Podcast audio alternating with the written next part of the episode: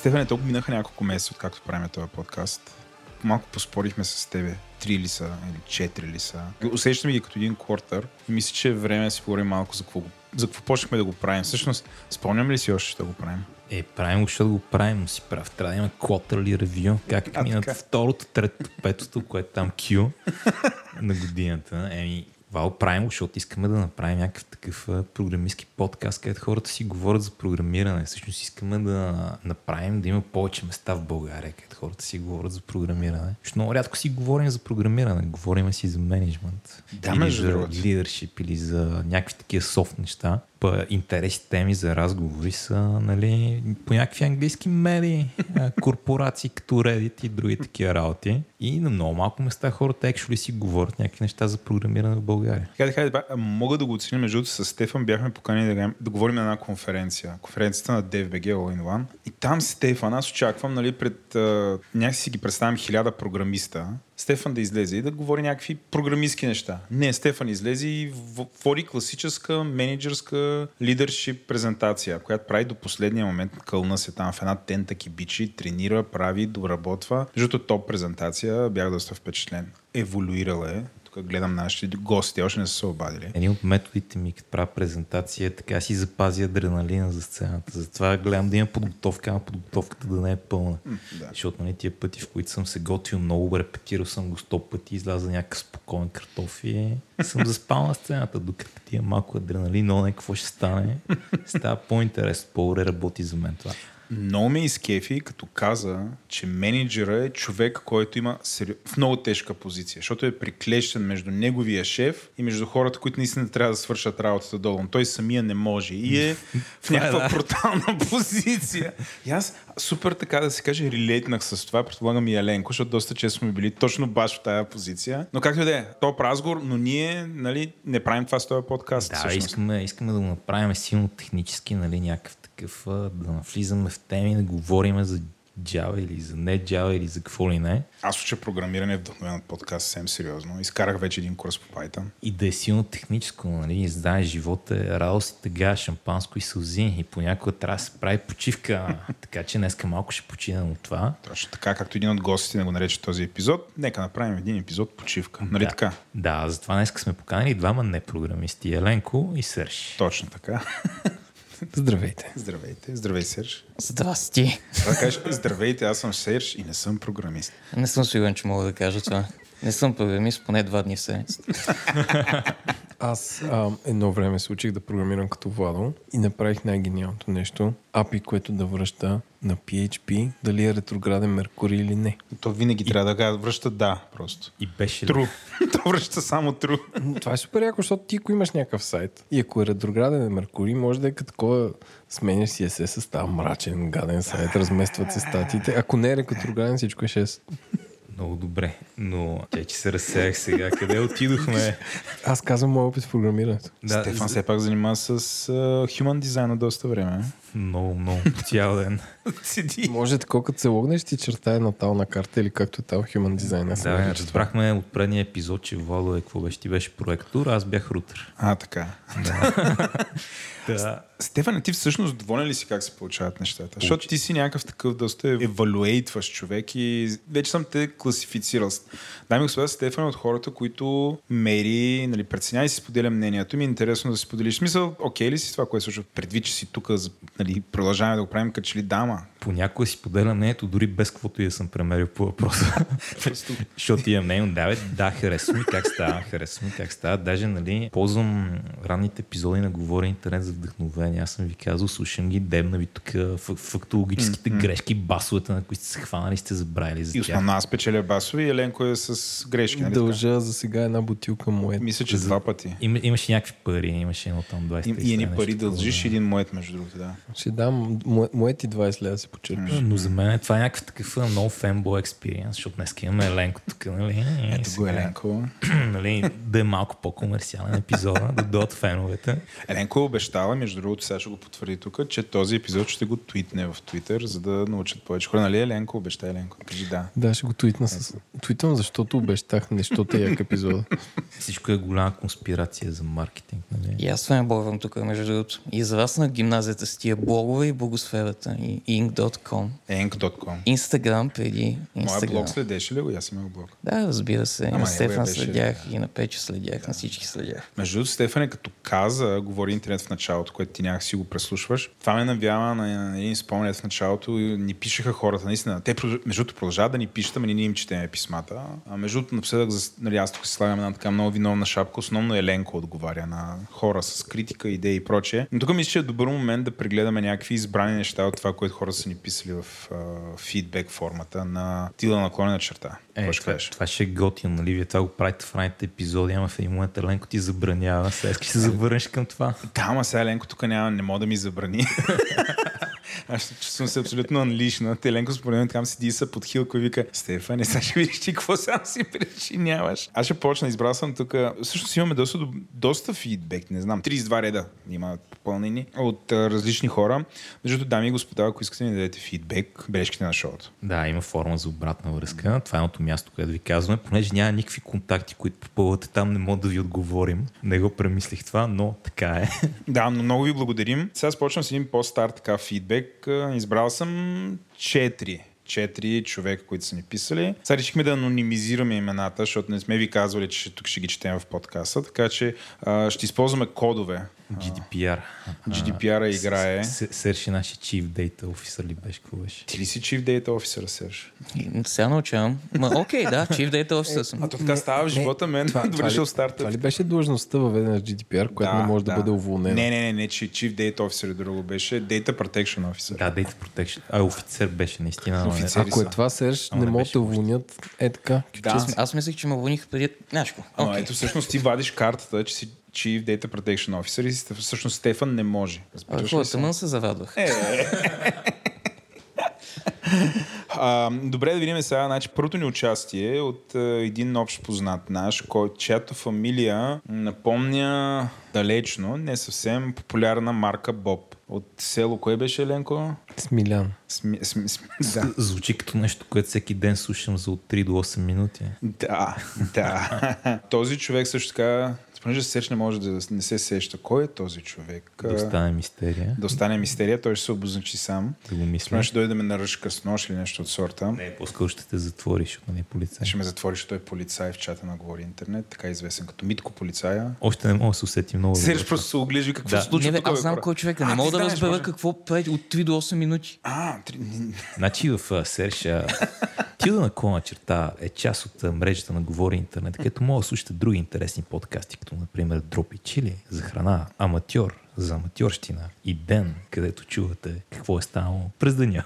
А, до 8 минути. Ето откъде. Аха, благодаря на всички, които се включиха в това Значи- приятно, прекрасно обяснение. Мерси. Този експлейнер. Аз само ще нали, спомена, че Вало дори не беше хванал това за до 8 минути. Като станеш медиен барон, забравяш а, твоите, Забравяш, твоите тук а, А, формати как Аз работят. Сега ли е момента да питам, когато мен, мъже обясняват на мъже това мен, мен Това е мен, менс менспелейнинг или нещо от Не, не, не, don't go there. Don't go there. Спираме, връщаме се, връщаме се на Митко Полицая, който, точно съм избрал негов коментар, защото той дава позитивен фидбек за подкаста, което по принцип е рядко. Смисъл, благодарим ти. ами, Аз тол- толкова се шартисах, че реално нали, написал е следното нещо. Името е супер, ще седи готино на тениска. И тук можем да пивотнем. Стефане, О, подавам ти как, абсолютно. Как, как, тук само трупаш неща на стека. Да, всъщност на причината сме се събрали в този състав. Е, че нали, аз тук малко съм в София, слязох в планината. Е, Да дойде- се планината. Да дойда какво става в града е,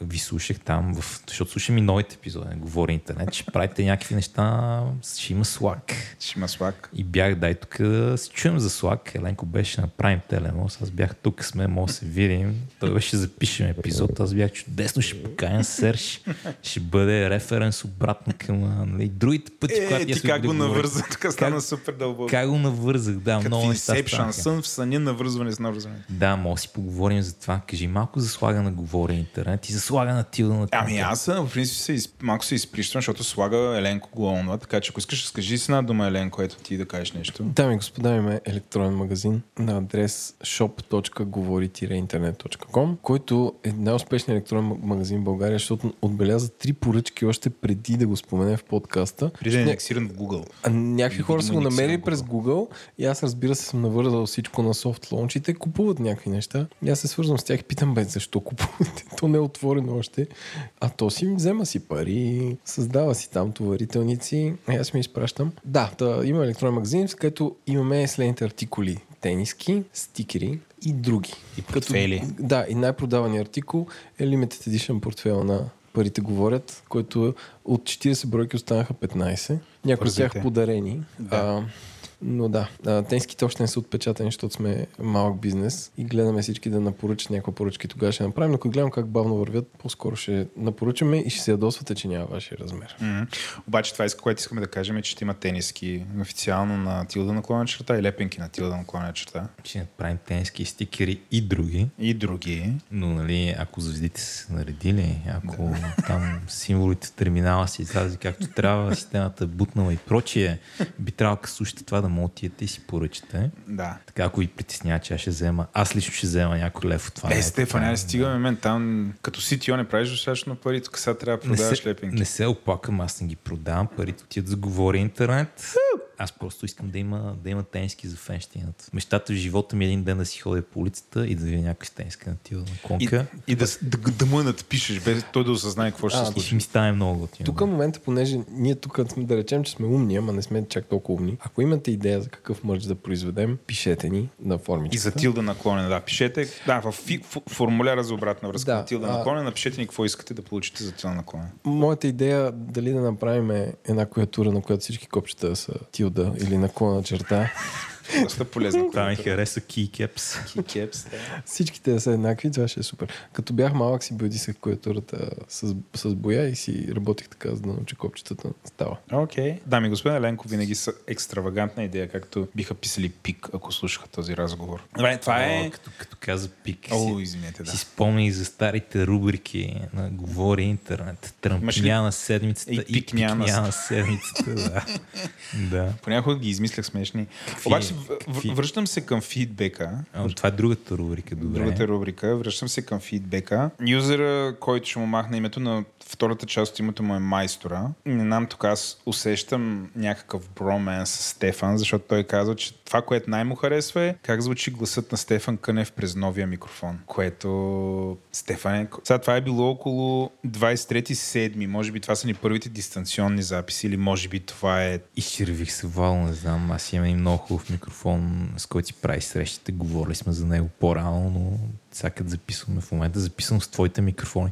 Това извинявай, уния микрофони, които и Dentrix няколко месеца доставяше в първите епизоди О, човек. Не, не, не, не. Това бяха и ние. Те изчезнаха. Между тия микрофони трябва да ги продадеме през магазина като някакви легендарни микрофони. Бяха едни Самсони, дето за нищо не стават. Но да, те идваха, но накрая дойдоха, да. Иначе майстора също така предлага да не каним само хора, които програмират, ами и хардуеристи, което според мен е доста интересно. Не знам дали ще намерим обаче истински хардуеристи в България. Ми трябва ни препоръчат някой, бе. Аз съм много зарибен, ама не познавам никой. Да, хора, пишете ни, наистина, абсолютно сме отворени, препоръчани хардуеристи. Господин майстор, Направо не ги пратете. Ако имате Да, някой линкове. Ако имате някой хардуерист да ни пише, свържим, ще направим епизод. Или пак, ако имате някой Иван Тошков, Тъй, тъй, ей. че още го търсим той Иван Тошков. В смисъл, намерили сме го, да, ама искаме, искаме така да някой да ни свърже. М, така, така. Минавам на третия фидбек. Той е от човек, който взема само първите му два интервала, ще взема FP. Той каза, че му харесва всичко, обаче като го питаме какво може да направим по-добре, той каза, че време е за Discord сервер. Стефане, как ще отговориш на, Е, на ще- този пе- ще-? Ще направя Discord сервер в някакъв момент, защото нали, в момента е за paywall. Трябва да платиш на, Да. на, Руперт, на българския Руперт Мърдок. На чурбаджиите. Еленков. на чурбаджиите.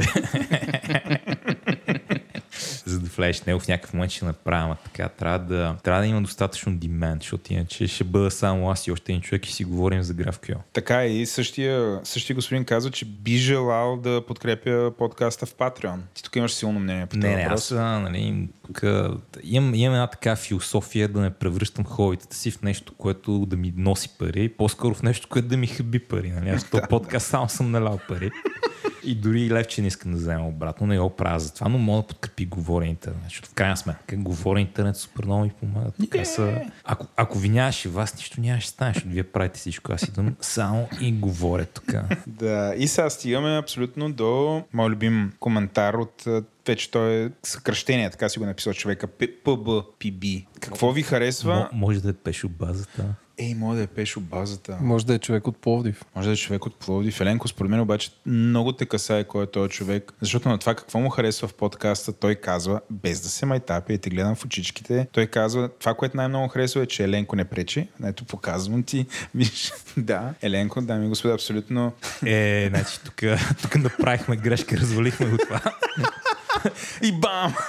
Съжалявам, господин ПБ. Съжаляваме, да.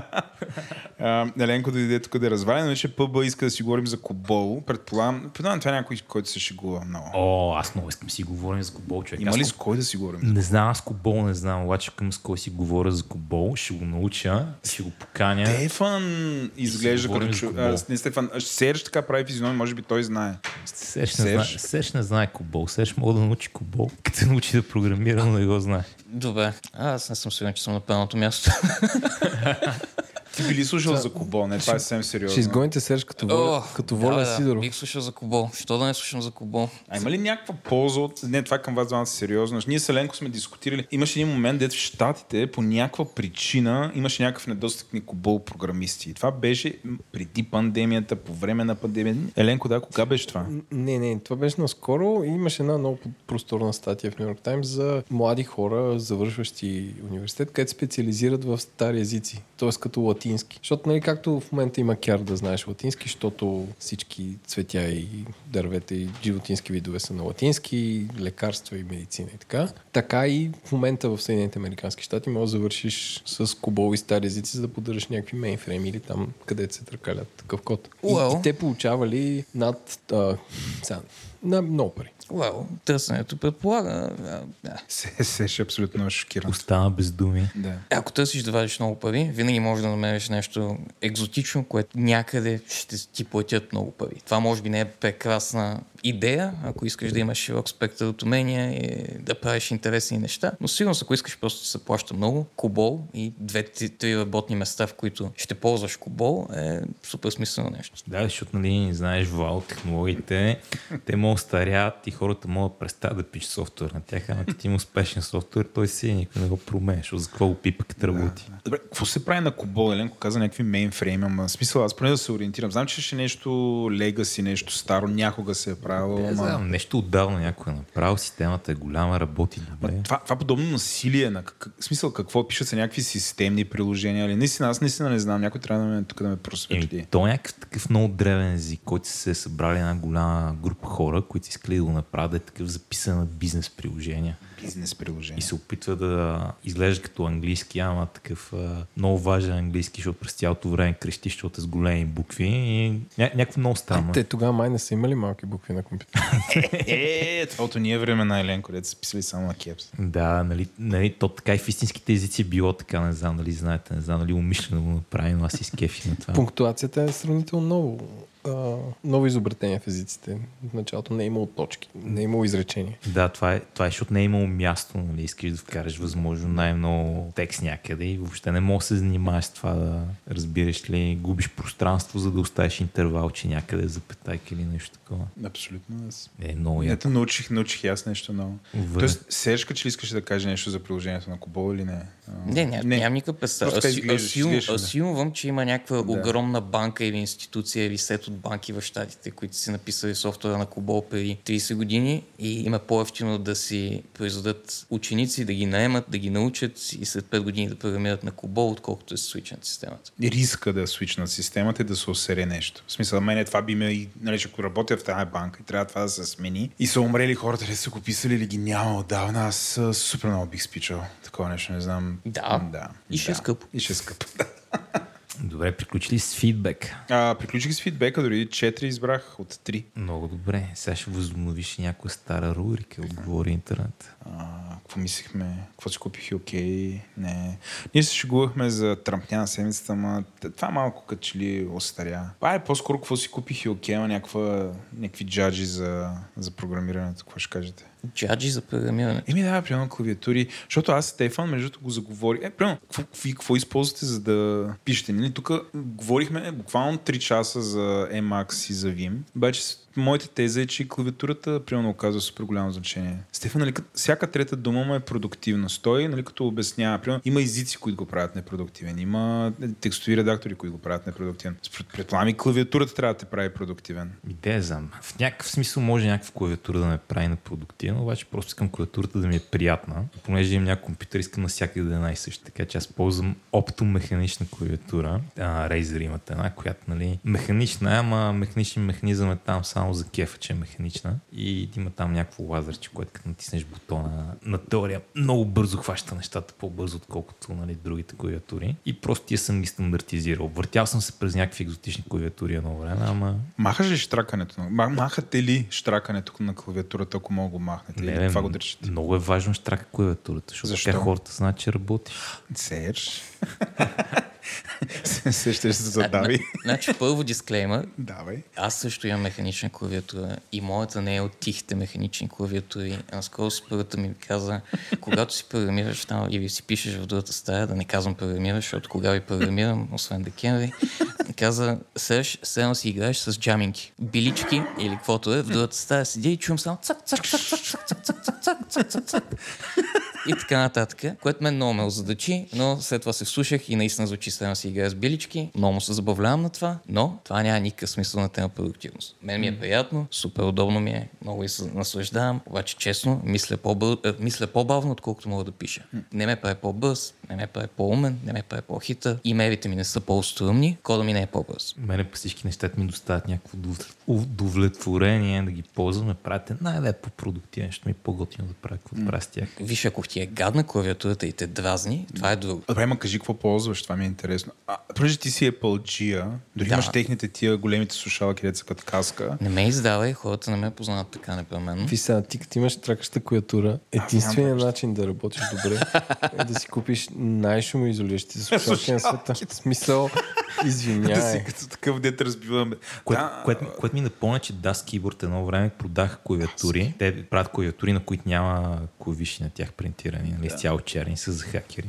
Аз имах така, това беше мега яко, защото в един да момент го се чудих, това. ще ми бъде ли трудно да ползвам тази клавиатура и след това си казах, да, на ум да се сетя какви бяха shift клавишите на номерата, сетих се за всичките и а бях то окей, няма нищо, справя. нищо, Нищо няма. няма. Просто трябва да се сетиш кой къде се намира. Трябва, трябва, Има трябва, нещо много къде. интересно, защото Das Keyboard няма нищо написано на тях. Има едни други клавиатури, които се казват Филко, които са японски и, и там не са го напечатали отгоре буквичката, ами са напечатали отпред. И причината да напечатат отпред е, че за да не се изтриват, трябва да купиш от скъпото мастило. Обаче може да ползваш от ефтиното мастило, ако ги сложиш отпред, защото тогава не се натискат. Сега като гледам обаче тия Das Keyboard вече има. Не предполагаме това или има нещо друго. Има, Какъв има, това има, има, има, значи, има, т.е. има надписи Владо- върху тях. Владо- има, има такива Владо върти своя ThinkPad с клавиатура на ThinkPad насам натам и показва клавиатури. Аз съм субтитрите на този подкаст. Владо е единствения не македжи тук, Владо. Не съм и Всъщност, всъщност ти си мислиш, че записваме подкаст, но сме се събрали по друга причина.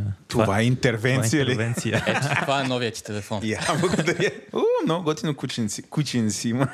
О, това, това от този с Dynamic Island ли е? Да, някой в... а, Вече имаш телефона за Dynamic Island. Че той Ня- излиза на ден. Някой в добрия чат на Говори Интернет каза къде има наличност, отидох и си купих. Няма да казвам магазина, от който го купих, но на касата ми подариха бутилка вино. Това в Аванти ли? е? Коя година сме, бе? Не знам, човек. Какво се случва?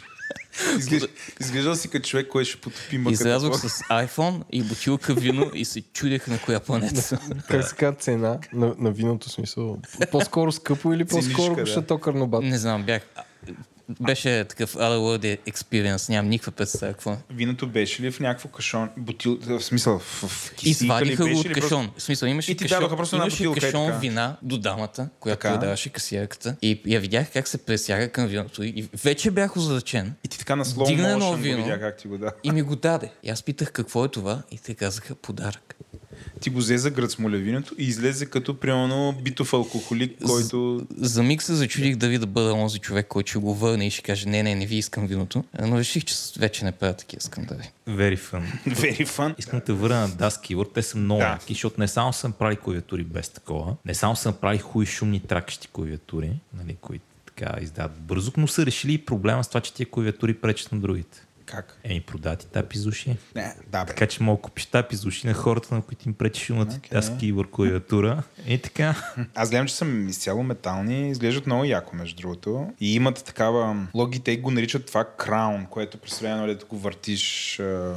Вратка. врътка, с която нали, можеш да си я програмираш какво да правиш с нея. Можеш да сменяш между табове, да усилваш звук, в зависимост от кой ап, да прави различни неща. Ако я ползваш за нещо различно от звук, си зле. Сериозно. А, по време на подкастите я ползвам, като съм в браузъра ми, в който имам супер много отворени табове. Ако имаш повече от 5 таба, И нямам повече от пет таба, но ми е много важно да не натискам с мишката, защото мишката издава някакъв звук. А, аз имам, и аз имам Razer мишка, Dead Adder 2, безжична. Ти са много яки моите Много яка, жестока. Обаче, нека цъкам с нея, това се чува влиза в подкаста и затова въртя това нещо на клавиатурата. Аз имам някакъв Logitech, whatever, Logitech Craft, мисля, така се казваш. Не издава никакъв, исках да е абсолютно безшумна пак заради подкаста. подкаст. Тоест, нали, като пиша, да не си казват хората, той това пише нещо. Аз едно време, като гледах мишки, си купих една, която много ме изкефи, защото нали, тия рейзерите са някакви много леки и понякога мишката е твърде лека. Имаше един Logitech, който идва с тежести, така че може да си направиш точно толкова тежък, колкото искаш, много си изкефи. Е, тежко програмиране след това. Да. Е, Павел, сте. Защото това не е програмиране, това е цъкане. Мишката е за и да ето, нали, винаги мишки на ползата. Да, това, това между другото истина ли? е? Серчи, ползваш ли мишка, докато програмираш или всичко ти е някакви шорткати? Защото за Стефан съм сигурен, че всичко има шорткати. Там, като почне да пише и само шорткати използва. Стефан е далеч по-голям опит от мен, като става дума как си ползва клавиатурата, но гледам да не е спекалям. В смисъл не съм драген web девелопер, не, не седя на мишката, но понякога се пресягам. Признавам си. И сега Еленко също трябва да дисклозне каква Еленко, да, ти ползва. каква- каква мълчи много ползваш? Аз ползвам клавиатурата на MacBook Pro, произведен 2021 година. Само това. Нямаш външна клавиатура. А, имам на iPad, да. Тази, която чувството е се едно пишеш на палатка отстрани. е. Защото е с една кана, в смисъл много странна е материята. Тя беше изключително скъпа, но за сметка на това пък се разпада много бързо и се отплюспила се, но наистина, да, както и да е. Не, не препоръчвам фолио кейборд за, за iPad. А, но да, ние си ползвам тази, с която ми е дошъл компютър. Вала, аз мога да ти кажа какво искам да си купя. Е, това е супер яка рубрика. Какво искам да си купя и ще бъде окей. Давай се. Не знам дали ще бъде окей, със сигурност ще бъде наценено, но искам си купя 27-инчов монитор, който има USB-C вход, няколко USB-C изхода, демек USB-C разклонител, окей колонки и 4 или Самия 5 монитор да има колонки. Да, да, да. 4 или 5К резолюция. Може би камера. И- Искаш ли да ти покажа моя монитор, който е 4К резолюция, 27 инчов. Мгм. Не съм очувал никога колонките, защото на компютъра са ми супер. И е страхотен. И е дел и струва само 1000 лева. Исках да се оплача просто, че си поръчах такъв монитор и от 6 месеца не е дошъл. А ти Е, Apple ли е си това, поръчал? е Това с тия епоските, да, нали? Тия плъските са. Да. Това е А, Apple и- такъв екран. Не идва. Аз си Дето, идва, дето е не с iOS. Мгм. Нямам представа защо има iOS, но знам, че не идва. Това е операционна система. Да. Това е телефон, бе, човек. Честито, Стефан. Има, има, а, какво беше? A13 чип, като на телефон. И освен това, И за какво го ползва? к- няма копче за включване и изключване. И Като забие, трябва като животните буквално да слезеш отдолу и с шнура да го извадиш и ще да го и да включиш пак. Ти въобще куп- проверяваш и какво си купуваш? Първо, не ако е нещо на Apple, когато нали, духа на Стив Джобс каже направил съм новия продукт, аз съм купувай. Окей, да. Нали? И второ, а, има ли такова Face ID също така? Работи ли така, поглеждаш го и се пуска? Не, но ако си местиш ли, лицето, камерата ще го следи. Интерес ли? Затова ли ползват мисля, че това има, да. Мисля, че това е всичко, за което има процесор. Не знам. Затова и да не идва. Аз го взех, защото просто искам 5К монитор и стана много трудно човек си намери 5К монитор. Не, Колко херца е това чудо? Става ли за игри? Седем. Не е Е, 60, няма не, не е игри. 120. Няма тази игри. Не, то такова нещо като оф. 5К монитор на много херцове няма па съвсем. Да, да, с най-вероятно. Те геймерите не искат такива монитори, защото Е, игра... има геймери, играят на 4K гейминг. Абе, С ги- видеокартата на Стефан. Да. вало геймерите не играят на Mac. Не, не, това сигурно, ама ти имаш и компютър, който не е Mac. те могат да са някакви аз. геймери габровци и, и, да имат, и да имат два компютъра и един монитор, такова малко сиромашко. а, това да. Геймери, габровци. Трябва да караме Унко да го нарисува това, сигурно ще е много интересно. Междувременно трите гейм клуба в Габрово, които все още работят. Какво искате да кажете? Мисля, че достатъчно си говорихме какво сме си купили някога окей, какво бихме искали да си купим.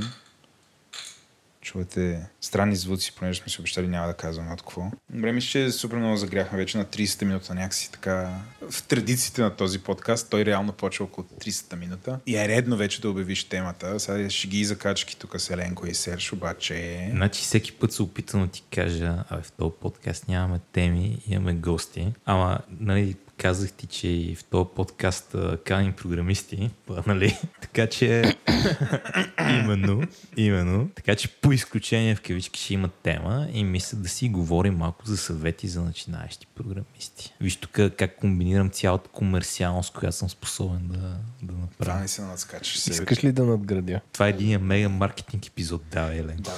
Ако си мислим най-лейм съвета, можеш ли да направиш, дори не на Excel, може да е if then формичка с Google Docs, който по хобитата на даден човек да избере, който няма нищо, нищо не разбира от програмиране, въвежда е примерно хобитата, които харесва, нещата, които го влекат и на база на това да му препоръча език, с който е добре да започнат и който ще му допадне в живота. Може. Това, това е много добре. Отговорът винаги може да бъде един, няма значение.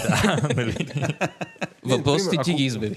Ако харесвате моторни спортове, за вас ви предлагаме някакъв, примерно, език, с който се пишат операционни системи на колите. Да. Не трябва да е real time и да не забива никой. Ако харесвате изкуство, за вас е машин learning. Ако харесвате пътуването, за вас е Java. Ако харесвате музиката, за вас е C-Sharp. Ако харесвате животните, О, за вас е Python. Ако харесвате бижутата, за вас е Ruby. Да продължавам ли? Ако е Пърл. Пърл. Ако Ако харесвате е- Камили, или е Pearl. Пърл. Ако е по-яко първо, шегувам се. Ако сте basic, Basic bitch. Виж колко хубаво започна Java и не го подушиш от Java. Ако остров. обичате историята, за вас е кобол. Обаче Еленко всъщност отваря нещо, което е интересно. На какво се пишат софтуерите за колите? Наистина, трябва да е супер стейбъл. Моя автомобил няма нещо вече, нищо аналогово при него. А, има два таблета. Това на какво се пише според вас? Гледай, сега истината е, че всичко може да се пише на всичко с много малко изключения.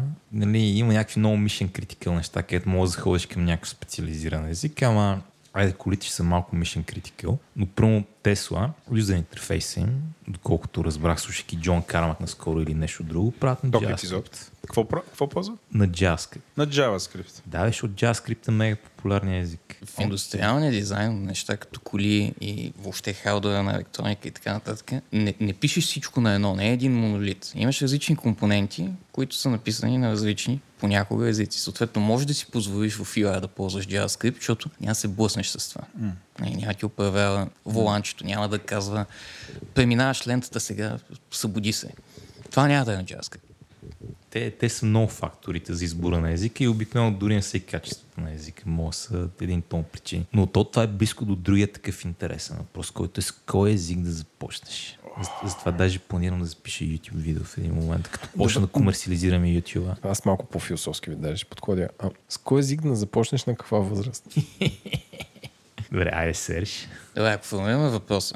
Аз съм тинейджър, сега съм в гимназията. Искам кариера в IT-то. Какво бих направил? Въобще няма си говорим за езици. Ще си говорим за какви са материалите, хората, местата, на които би могъл да получиш тези знания. Кой език е най-бесик въпроса, който at the grand scheme of things след 4 години няма да има никакво значение. Що? Защото ще научиш повече от един. И това е хубаво нещо. Не е дай да го оцеля първия път и ще ми трябва въпросника, ще ми трябва нещо, което фитва моята натура. Не, научаваш един, правиш някакви неща, чувстваш се сравнително комфортно в него, отиваш към следващия. И не е толкова до езика, ами до практиките, да кажем. А, добре, сега съвсем реален въпрос. Защото дълбоко се съмнявам хора на 18, които завършват хай скул и са на TikTok им е супер да слушат този подкаст. Да речем, че един човек има някаква тъпа работа, стигнал е до деден, тя до съвсем колегите си, тя няма нищо общо с програмиране и си казва, абе, аз едно време харесвах компютри, искам да и този човек има жена, деца. Смисъл, не е някой, който би рискувал или някой може да му поеме образованието или като си студент може да разнасяш неща с главо съвсем спокойно. Смисъл, има какво да губи, има някакви отговорности. А и подхода му към това, кой език ще научи къде би си взел работа е на като на възрастен човек, смисъл обмислен. Такъв човек какво бихте посъветвали? Защото аз съм сигурен, че по-скоро такива хора ни слушат, И, могат да такива- се преквалифицират. така да, да се преквалифицират. И един такъв съвет може да има супер полезен и да този епизод почивка да промени човешки животи. Айде, сега ще отговоря на този въпрос и между другото няма значение дали човек е някакъв такъв а, узрял, иска се преквалифицира или някой тинейджър с много добър TikTok. Моят отговор тук ще бъде JavaScript. И сега не казвам, почна си учиш Python, слушай това и минаваш на JavaScript. Не, не. Почна си с Python, действай си с Python, но пак се чуеш и не знаеш къде започнеш, твърдо JavaScript. И сега какви са причините? Първо, това в момента е най-популярният език както и да го погледнеш така, нали, ако си, ако си реалистичен. И има супер много ресурси, има супер много безплатни ресурси, има супер много платени ресурси, има супер много развитие в него, което е нещо, което няма да умре. Нали, ако избереш някакъв по-нишов език, при нас пише на Ruby, според мен Ruby още нали, тип-топ, а по-трудно се намира работа за Ruby и по-малко неща се правят на Ruby. Не знам дали Ruby ще е толкова тип-топ след още 10 години. JavaScript нямам никакви съмнения. Второ, на JavaScript мога да правиш супер много неща. Мога да правиш Интерфейс. Web. Да, как- не, мога да правиш веб. Нали, много от нас са почнали с програмиране, правейки веб. И това е езика на веб. А мога правиш и бекенд, мога правиш всякакви глупости, мога го ембедваш в Lightroom, докато си обработваш снимки. Или това беше ама ако не беше Lua, можеш и това сигурно скоро. Все едно JavaScript има навсякъде. И също един такъв език, който е хем е готин, хем е смотан, като папи хан. Това, съм, го- това съм го казвал наскоро. Дай да направим Папи Ханс враг на този подкаст. Та, в смисъл, има готини моменти в него, ама има и някои много мърлеви истории, които много дразнят, които не са подходящи за педагогика. Ма всеки един език е такъв. Всеки един език е пълен с басите пиризмите, които човек трябва да свикне. И JavaScript е един добър начин да свикнеш това, че езикът няма да е перфектен, ще има дразнещи неща. И много прилича на много други езици, които са такива поп, като Java и така нататък. И пак, дори да седнеш да правиш backend, C-Sharp, API и така нататък, рано или късно винаги от някъде се появява JavaScript. И знаеш какво друго? Това ми е така една от любимите истории. Чакай сега помисля как да я а, формулирам, така че да не стане ясно за кой говоря. Имам приятелче от едно време, което се занимаваше с други неща и реши да става програмист. Не съм аз. Не си ти, не. Има надежда за тебе все още. Да те конвъртнем и да решиш да ставаш програмист. В края на този подкаст искаме да станеш да решиш, че ще ставаш програмист. Извинявай се. И така изтървах му с пътите какво прави, пишем си по Дискорд от време на време, питаме някакви въпроси и в някакъв момент ми праща някаква игричка, която е написана на JavaScript. Цяла игра. Ами, Тя е някаква малка, така, Змията. нали, едно екранче, ма, ама добре интересно. После ми праща втора игра, после ми праща трета игра, аз съм пич, какво направи ти, бе? Той каза, а, ми учи програмиране и нали, гледам малко дете и реших да правя тук игри за малкото ми дете, които да му помагат да си развие когнитивните умения. Уау. И аз бях човек, той е по-програмист от мене вече. Да. Още не е фанал първата си работа, вкара програмиране навсякъде. И нали, това дори не е толкова история за това, че той мой приятел какви яки работи прави, колко ме кефи. Ми, че като напише една програма JavaScript, може да споделиш с хора много лесно. Нали? Пишеш го някъде HTML, JavaScript, слагаш го някъде, има хиляда места, в които мога да полнеш и си готов. Всеки може да я ползва. Ако напише една програма на ръст, не мога да ти я дам много лесно на тебе. Трябва да е хост на някъде. Ако, ако напише една програма на C-Sharp, не мога да я дам на Еленко, защото трябва да му купя Windows машина. Това не е непременно вярно, но окей. Да, бе, ясно, че не е при мен вяро. Пойнта ми е с JavaScript най-лесно се споделят нещата. Или па може да си направите една страничка и сложите малко JavaScript. Моята първа програма в интернет беше като, не знам дали искам да разказвам тази история, защото някой може да намери това нещо. О, В HitBG ви беше, защото го свалиха вече. Знаеш, някъде. няма да кажа, в един от тези сайтове от едно време, където бяха да си направил личен сайт. И имаше игра камък, ножица, хартия. И си избираш камък, ножица или хартия и рандом генератора си измисля нещо и ти показва един поп-ап дали си спечелил или си изгубил. това и аз малко програмирах. Когато дадох тази игра на такова на приятелите на баща ми да видят какъв гениален програмист бях, като бях малки леш, те казаха, "Абе, играта нещо не работи, издава съобщения за грешки. И аз съм, не бе, това са лърти, които ти казват дали си спечелил или не си спечелил. А то моят приятел дете почнал по-късно правиш интересни игри, бе, човек. В смисъл, отново бяха по-тямеха графика, звуци и ла, нали? Нали? Та, пак това би бил моят отговор. Някой се чудиш. Ако вече си почнал и си хванал на нещо, има много малко веро в това да ходиш към JavaScript. Ама ако си ще си чуеш, добре, бе, разпрати ми тук, че езика няма значение, откъде да започна все пак. Аз ще кажа JavaScript. Супер. Ренко, искаш ли да чуеш моят отговор на този въпрос? Python. Не. А, според мен трябва да започнеш с английски язик. Абсолютно. А, защото ако някой не знае английски язик, не мисля, че... Да, я знам че може да стане добър програмист. Има супер много ресурси. В интернета ма са на английски язик. Добре, чакай само, искам да лека контра тук. Да, трябва да знаеш английски язик. В опита ми обаче 90% от хората си мислят, че знаят по-малко английски язик, отколкото им трябва. Аха, т.е. Не, не са уверени. Не са уверени, не говорят свободно, защото се преценят, че ще не, направят аз грешка. не мисля, че трябва да си лингвист а, на по-английски съм. език. Просто- Трябва- просто ти давам съгласен, баланс. Съгласен, Не, не, Окей. абсолютно. Но трябва да да се оправиш, трябва да знаеш, трябва да знаеш как да търсиш, да намираш това, което ти трябва там, нали, да боравиш с някакви определени веб-базирани ресурси и да можеш, ако щеш да си пуснеш въпроса някъде и някакви хора да ти помогнат, нали, ако приемем, че си сам, нали, нямаш, нали, не работиш и примерно има Серж и Стефан, които са около тебе и примерно там, може да отидеш да ги питаш, например, на третия ден, след като си се бъхтил сам, не си успял да ги питаш, нали, как да си решиш въпрос, трябва да се оправиш сам, затова ти трябва английски язик много често. Така че това е първото нещо. И Стефане? А, аз тук само бих се включил в симфонията на Серж, че ако, защото говорих си преди, някой ми пита някаква конференция преди време, «А, проблем не, че не знам английски, мен ми беше много тъжно да му кажа, абе, също са проблем. Ама се замислих, че нали, ученето на някакъв такъв нов език изглежда много трудно. И аз сега съм фан да ползвам Duolingo и да уча някакви езици. И уча някакви езици, дето говорят по-малко от 10 милиона човека, нямам никакъв достъп до тях и наистина е малко трудно. В какво беше ти ми беше казал? Какъв език си? Какъв Да, език? да. Шведски в момента. Шведски, да.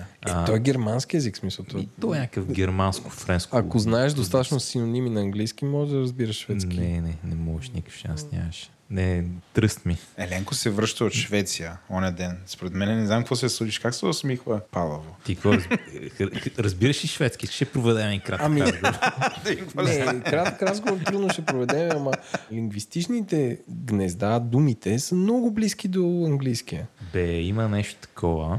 Ама... Не е финландски, нали, където Фа- нищо общо с. Файн, ама не ми е това поинта. Не ми е поинта, че някои думи ще знаеш. Поинта ми е, че като искаш да учиш някакъв такъв език, трябва да се потопиш в него. И сега каква е моята опция да се потопя в шведски език? Ми няма. С мога отида в Швеция, ама не съм в Швеция, не мога да отида в Швеция, не е толкова лесно, трябва да взема отпуска да ръбъра. Мога да си пусна шведска телевизия, намерих приложение, нищо не разбирам. Това не е поинт за как да научим шведски, това е поинт, че английски език се учи много лесно. Английски език се учи супер лесно, защото супер лесно се потопим в нали, тази И е навсякъде. Англо-американска култура, понеже е навсякъде около нас. И е много по-лесно от всякакви други неща. Така че, да, и дори не е нужно да мога да го говориш, нужно е да го разбираш и да сващаш за какво е да рече. Така е. Така че, ако някой се притеснява от това, моят съвет би бил да не се притеснява. Да, да, да. Но, ти е, но е нещо, което е важно за програмирането. И другото вече, което е... Каза, каза той след като е тръгнал да прави подкаст на български, защото английски му е като на Стоичков.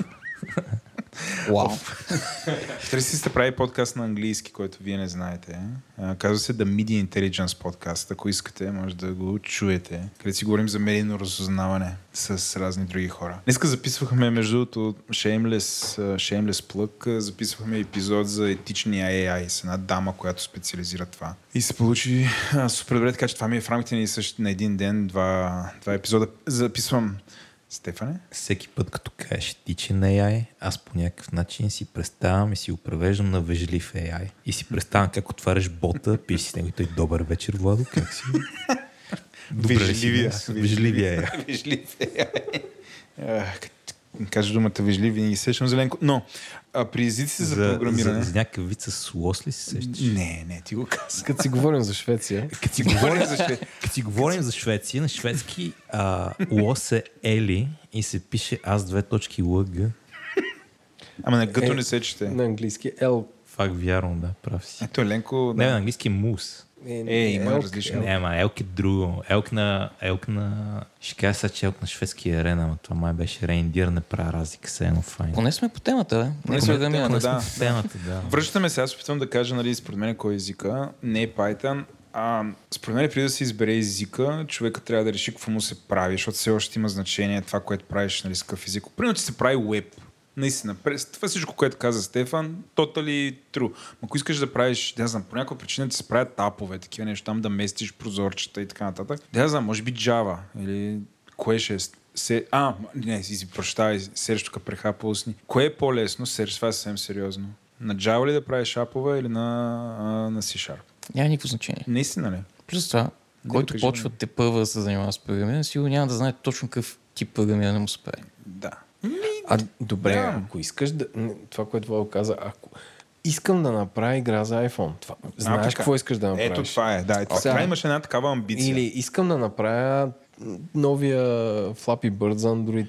Не, точно така. къде Абсолютно почва? прав да имаш, прав да, имаш, прав да, да, виждаш да. тунела, какво искаш да направиш, Да, как, а- как да стигнеш. Моята история тук е, нали, аз се намирам тук в тая стая с вас, имам този кариерен път, защото някога, някога 99-та година, 1999 година смятай, исках да направя вебсайт на RC канала си Poetry. Не се май тапя. Така се казваш, аз пишах стихотворение тогава. И сега всеки подобаващ канал, така се би уважаващ се канал в RC, трябваше да има вебсайт, на който имаше, в случая с Poetry, трябва да се качват стихотворенията, очевидно, които хората пишеха в канала. Окей. И бил най-важното за един RC канал, да видим Еленко, кой е най-важният фичър на един RC, веб на RC канал? Какво трябваше да има вътре? Снимки. Точно така. Списък с потребителите, тяхната възраст, местоположение и трябваше да има техни снимки.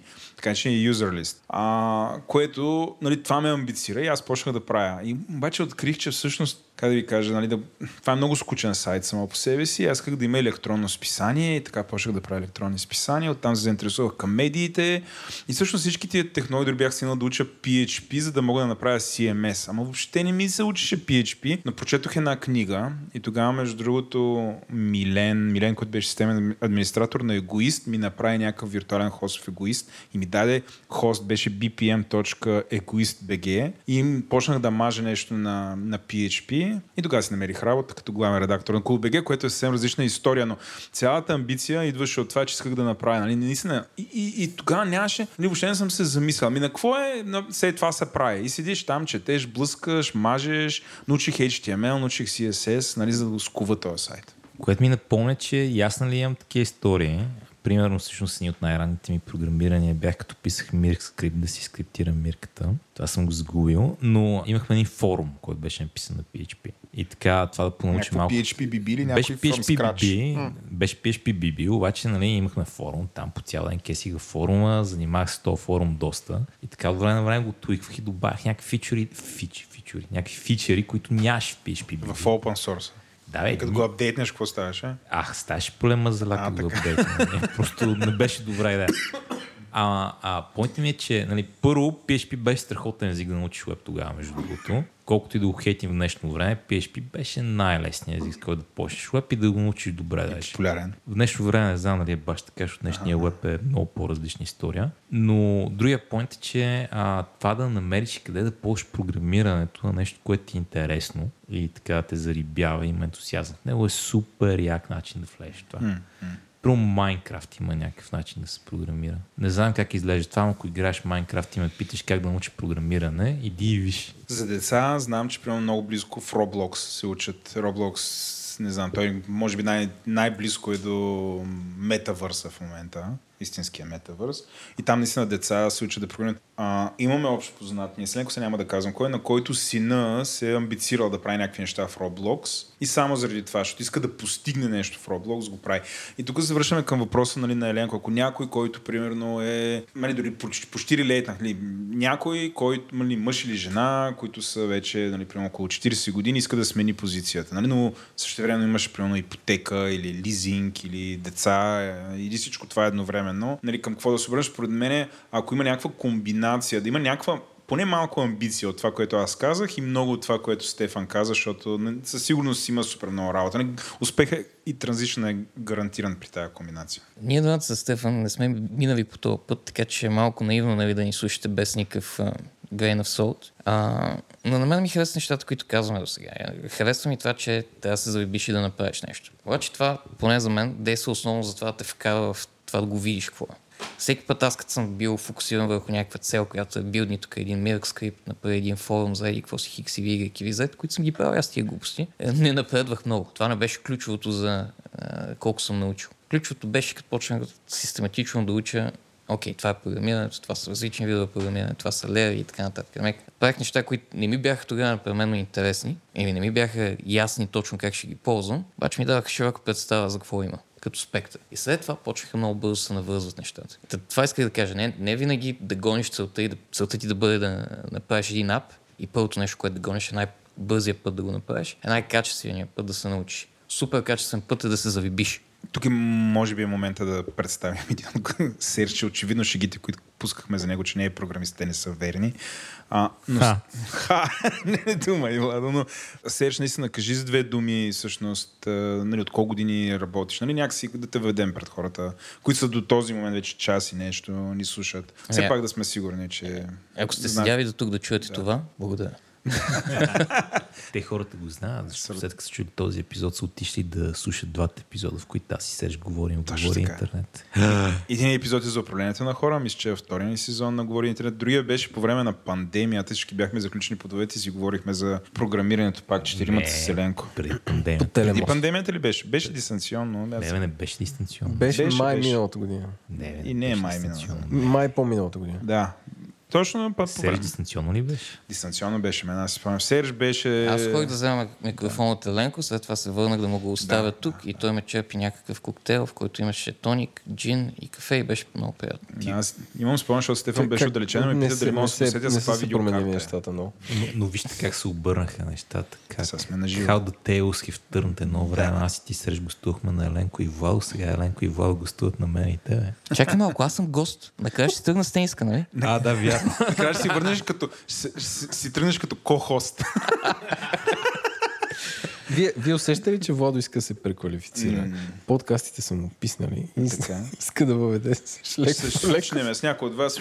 Ето така е, нали, какво казвам. Искаш да започнеш, като видиш към много хора, искаш да минеш през старото хора към новото хора и така вал от подкаст към подкасти за програмиране към програмиране. Сеш, кое беше първата програма, която написва и защо? Малко е прилича на човек, който е почнал наистина от училище да програмира и някак ти си такъв като Владо, програмист. Вало, поколение. Да. Вало, Серж, какъв ти беше първия компютър? Копеле, да, спрехме да питаме ти. Значи, Най-важният написах въпрос. писмо до дядо Коледа. Дядо ми всеки път, като ида в Пловдив, вади това писмо и ми го показва, все едно ще съм забрал какво е. Много е сладко. А, семейството ми по някакъв начин успя да ми вземе компютър, като бях 6 или 7 клас. И Неотдавна. беше, беше Pentium, беше от по-новите. Аз съм младеж. Не ме шенвайте, че съм прекалено млад. Е, чакай сега, има и Pentium, и де, дето са... Аз, аз предлагам, От едно време. слушайки някои от последните епизоди, задължително всеки гост, като почва в подкаста, първи въпрос да е какъв ти е бил първият компютър и той да разказва интересна история, как дядо му си продал пушката. Мога ти кажа какъв беше първият ми език за програмиране. Съгласен, Меленко. Давай. SQL. Това го казва само да ме издразни, понеже Това не е език. SQL не се произнася като SQL. Това е Наистина начин да това. метро. Аз така тролвам Американците, американците го произнасят така, те го наричат SQL. Уби- За да дразнят всички Обичам наред. да тролвам Стефан, На- като го на- наричам на- SQL, it's fine, но наистина първите две книги, които прочетох за програмиране, бяха първи стъпки в SQL 1 и Благодаря 2, ти. а, които баща ми притежаваше. Той е програмист, макар че... м, Стига то- някакъв роман ли е чете? Смисъл, там намеря на лавицата казах, изчетал всичко там, дай ще прочета. Еми, свърши, SQL. свърши Аз, фантастиката. аз си представих такова като някакъв роман на Даниел Стил, нали, с някаква же, жена на самотна скала, един мъж, така, от, от смисъл такова. Пише като- заявки, пише като- заявки, пише заявки. Свърши фантастиката вкъщи, тогава много харесвах Клифът Саймък и подхванах тези книги, вече имах компютър. Те идваха с диск. На този диск Естествено, имаше да база звучи. данни и съответно с много пот и без интернет пишех SQL заявки. Найс. Найс. Стефан просто е в такъв шок, че просто... Не, тази история, тази история съм я слушал. Аз, аз я знам, но виж има една история, която не знам. Еленко, А, какъв така. беше първият ти компютър? Правец, гарантирано. Правя 16. Да. Найс. А, и Ма съм- цветен екран или учил- с тоя А, Не, лилавия? имал съм им правец 8 преди това, като разбира се се учих на Basic, като е 10 go to 20 и, и така нататък. Е, Аз съм зелен екран. С зелен екран. Да. Искате ли да ви депресирам сега? Вече има хора, на които първият компютър е iPhone. Ама не мога да се програмира много лесно. Но някакси може, защото те, уния старите също не се програмираха много лесно. Да, ама не, не, тук трудното е друго. Там тогава това е било cutting edge, в смисъл. То не е било много лесно, но всички са ползвали това. А пък сега ще го направи... Бе малко като с... А, да ходиш с патерици, ми се струва да програмираш на iPhone. Е, така Така е, така е. А след като покрихме този въпрос, Вал, спомняш си къде бяхме, защото искам да пренеса темата. Чакай, аз не мисля, че отговорихме на въпроса. Имаш ли интересна история около този празник 16? А, Интересна история. Играех игри. Някой е да е продал пушка, нещо не, не, не, не. Багер е нещо, бартер. Някой е заложил колата за него, нещо от сорта. Не. На мен татко, като се върна от а, Камбоджа, беше синя каска там, като се върна ми купи първия компютър. И, имаше Windows 3.11 и ме, може би за около един час ме въведе в компютинга. Обясни ми какво е икона. Аз бях много в шок ми към това нещо религиозно ли е тук. Той каза, не така казват хората. Нали, обясни ми иконите, програмите, показва ми някакви основни неща. Аз бях супер зашеметен. Просто, ме остави. И в началото никой, освен мен, не искаше да пипа компютъра. Ние сме четири, четири членно семейство. Аз, баща ми, майка ми. И после майка ми откри пасианса. И влязохме в някакъв брутален сблъсък. За допир до компютъра, пасианс Вала, извиняй. Четири члено семейство, ти, майка ти и баща ти. и сестра ми. Окей. Благодаря ти. Съжалявам, Ирина. Ако слушаш този подкаст по някаква причина. А, А, Ирина ли се казва? сестра Ирина е сестра ми. Ирина, ако слушаш този подкаст и знаеш кой е Иван Тошков и го познаш, Стигнахме до Иван Тошков.Еленко Иван Тошков. за втори път го споменаваме. Този подкаст, Владо, не внимаваш. Не внимавам, да, Иван Тошков. Не знам кой. е. Е, това е господина, който е научил а, Бацов Не е Макс. на Емакс. Полезна ли ти беше тази информация, Еленко? Да, обаче, виж, ние във всеки епизод го призоваваме, ако слуша епизод или някой, който познава а, господин Иван Тошков, да му каже и господин Иван Тошков да се свърже с нас. И ние ще направим епизод с него. И това вече ние така повторяем рефрен. За сега никой не, никой не се е свързвал с нас. Много хора ни пращат всякакви неща, които са намерили. Доксват Иван Тошков. И аз мога да вляза в LinkedIn да напиша Иван Тошков. Моля, спрете да не пращате това.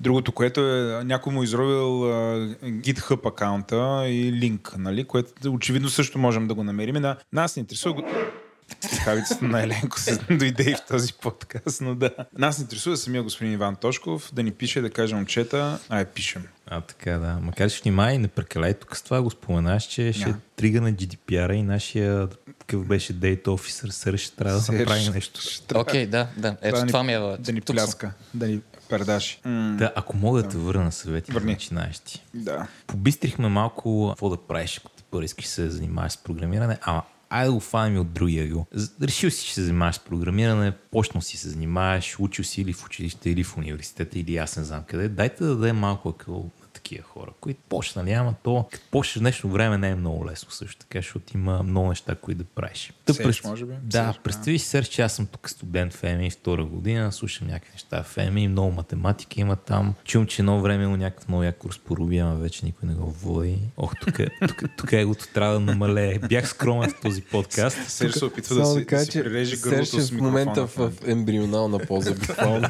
И се удря с микрофона. А, какъв, какъв съвет би дал на този хипотетичен човек? Това, което винаги е работил за мен, е намери си ментор и се увери, че във всеки един момент има някой, който можеш да питаш за неща. Дайте прекъсвам тук. Прости, че не мога да си намери ментор. То съвет го даваш в другия подкаст. Нашите слушатели могат да го чуят. А, верно. Да, нямаш ментор. Какво правиш? Това не е ли Тоест, много нереалистична Н- Нямаш достъп до интернет ли? Не знам. Не, да имаш достъп до интернет, а нали, ментор, така, значи в епизода на Говори интернет, където аз и Серж да не даваме съвети. Серж казва, намери си ментор. Моя ментор беше този, онзи, криво, ляво, тук се базикахме, както и да е. И после ме питахте кой беше моят ментор. Аз бях, ми аз нямам ментор, аз си намерих ментори в интернет, нали, гледах някакви хора. Да, така е. Всичко Така- това е скучно. ти, да. Правили сме го. Няма ментор. Следващия съвет. Тоест, един, ч- в смисъл, човека трябва да се оправя сам. Значи отиваш и си намираш ментор и бам, светкайца върху него. Намираш си втори бам, светкайца. Стига си намира ментори. да си. Ще измрът. Това ми звучи като те модерните хорори, които стават неща, които са на, на граница с magical реализма, но, но се случват и това прави филма интересен. Точно така. Тъма си намериш ментор и се разсейваме и нямаш ментор вече. Нямаш ментор. Какво правиш? Трудно е да си намериш ментор, до толкова е трудно, че се отказваш. Файн. А, така. Нямаш Иван Тошков също. Иван Тошков, нека го кажа и аз, не е част от твоя живот. Така е. Добре, значи. Има няколко книги, които са много яки. Едната е Pragmatic Programmers, uh, From Journeyman to Master. Тя ти дава някакъв смислен поглед върху какво всъщност е истинското програмиране. Сядаш и я прочиташ. Ако ходиш на работа по цял ден и след това нямаш енергия да четеш книга вечерта, не се мразиш, просто намираш време и енергия в добрите часове да четеш. Записваш се на курс. Отиваш, ходиш на конференции, запознаваш се с хора. А, важно е да не го правиш сам. Ле- най-лесното е с ментор, но ментор не можеш да намериш, защото не искаш да бъде убит, бла бла бла бла бла. Разбрах. М, Като един такъв седи отгоре с ни светкавици и мята върху менторите. Но е важно да имаш група. Сам не става. Или ако става, става с много пот. Няма смисъл да минеш по отъпкания път отстрани самичък и да се бориш. Така че най-важното нещо, което аз бих казал, е да си намериш група, в която да комуникираш, колаборираш и учиш. Моето мнение е за тези хора, може би най-добро, което може да стане, което надгражда това, което се разказва, е да намерите някакъв open source проект или проект с свободен софтуер, в който да се присъедините вътре. Да изучите кода, как е направен, там имате възможност да сте в група, да сте с хора, да гледате предварително написан код. Най-вероятно ще е добър код, нали, особено нали, ако е някакъв по-голям проект, не е някакъв там one man army е писал, нали, каквото и да е. И така ще се научите някакви интересни неща. Ще пипнете нещо, което а, после ще ползват много други хора. Нали, ще ви научат, на, нали, евентуално ще ви научат на някакъв процес, да обсъждате, ще се научите да пишете мейли, там да спорите с някакви, всякакви хора от целия свят. Но най-важното е, ще видите някаква работеща система, ще имате достъп и възможност да я променяте и изучавате. А, което според мен нали, най-доброто нещо това е свободен софтуер. Тук малко читвам нали, това с менторството на Стефан, що е много възможно по някакъв начин да получите нещо като ментор, някой от това комюнити. А, аз имах такъв момент, не беше свързан точно с програмирането, но нали, в, по, по, в по-предишния ми живот, когато се занимавах с, с а, миграции към свободен софтуер и въобще управление на проекти, в които се мигрираше към свободен софтуер. Да като се занимавах с това, може би най-близкото до това, с което се занимавах, може да допринеса в комьюнити да превеждам такъв софтуер, така че да се научих да превеждам такъв софтуер. Участвах в превода на гном на български язик, не знам който е работил под Linux. Как преведе гном? Гном не се превежда, то значи ще GNU Network Model Object Environment. Веднага го превеждам. Сигурно може да се преведе, но не го превеждахме. Давай. GNU Network Object Model Environment, при условие, че GNU е рекурсивен акроним. Давай, Еленко. На гну. На GNU, точно така. Да. Гну, мрежов, обектен. Какво беше другото? Object Model Environment. Добре. Трябва да го има написано. за да Е, да, да, да. Като GNU значи GNU не е Unix, но да, това е Значи, рекурсивен гнуска, моделна, обектна... Каква среда беше? Мрежова среда. Object Model Environment. Дай ми ста, стана гномс. Моделна Модел... среда. Доста добър превод. Как стана? Чакай. GNU Network Object Model Environment. Три дни по-късно се сещате, че всъщност отивахте да учите програмиране. А, да, да. Но Значи, нали, значи, значи ГМОС. GMOS. И понеже ГНО е рекурсивен, а, рекурсивен акроним и няма значение каква е първата буква, ще сложим някаква друга. Примерно ХМОС. GMOS. Е МОС. БОС. БОС. И якото е, че като попаднах там, попаднах на супер интересни хора. Някои от тях бяха програмисти, си админи, но всички ни обединяваше това. И така, научих супер много неща. Например, пф, освен да превеждам софтуер, подобрих си английски, така дрън, дрън, дрън. Виждах го, нали, като ги преведеме, после изведнъж програмите са такива, каквито аз напишах. И после а, оттам се научих какво са тикетинг системи, защото нали, се пусках някакви неща. Така че следващата работа, която сега, абсолютен дисклеймър, Еленко ми намери в икономедия, т.е. той ми покани да отида там и бях маскиран като програмист. Това е абсолютно истинска история. Еленко каза, търся два програмиста, ние ще обясним, че ти си един от тях. И аз отидох. Но основната задача ми беше да пиша задания. Едно от първите неща, които направих, е да въведа тикетинг система, която бях научил там. Тоест, ето един човек, нали, малко след студентския ми живот, защото това се случи на около 24 годишната ми възраст. Това ми позволи без да имам ментор, по каквото и да е от тия неща, някакси участвайки в това към Така че надграждам абсолютно Серж, което казва. Нали? Няма някой да ме държи за ръката, няма някой да ме води от там. Аз се включвам в някакво комюнити и някакси участвайки, даря, давайки от времето ми, всъщност придобивам едни умения, които след това са конвертируеми и си намерих хубава работа и така. Останалото е история, Еленко. Аз имам въпрос към всички ви, защото не мога да дам съвет как човек да се насочи към програмиране, освен това, което ви казах, да искаш да правиш нещо, което много такива. Какъв е днешният еквивалент на това родителите ти ти купят компютър, който знам, че няма, няма равно, защото през 90-те, ето, бащата на Владо е ходил в чужбина, където е получава заплата в долари и това му е дал реална възможност през 90-те години да даде 1000 долара, които тогава са били нещо като 10 000. 1200. Да, Много. Нещо сигурно като 10-12 хиляди лева сега. Сигурно, не, не знам се занимава да сметам. Но Но да. са много пари и това го е тласнало на там. В наши дни предполагам, че една такава не жертва, инвестиция от страна на родители към деца, най-вероятно ще са услуги. В смисъл да го запише в не, не get a college, mm. нали, не това американското, родителите да намерят пари и детето да отиде в колеж да учи, но вероятно ще са някаква серия от услуги, които това дете да получава знания, синтезирани от професионалисти. Другото може да е, не знам, да му купи VR сет и да детето да се развие като тесен специалист в VR или нещо такова. Нали, Каква е вашето мнение?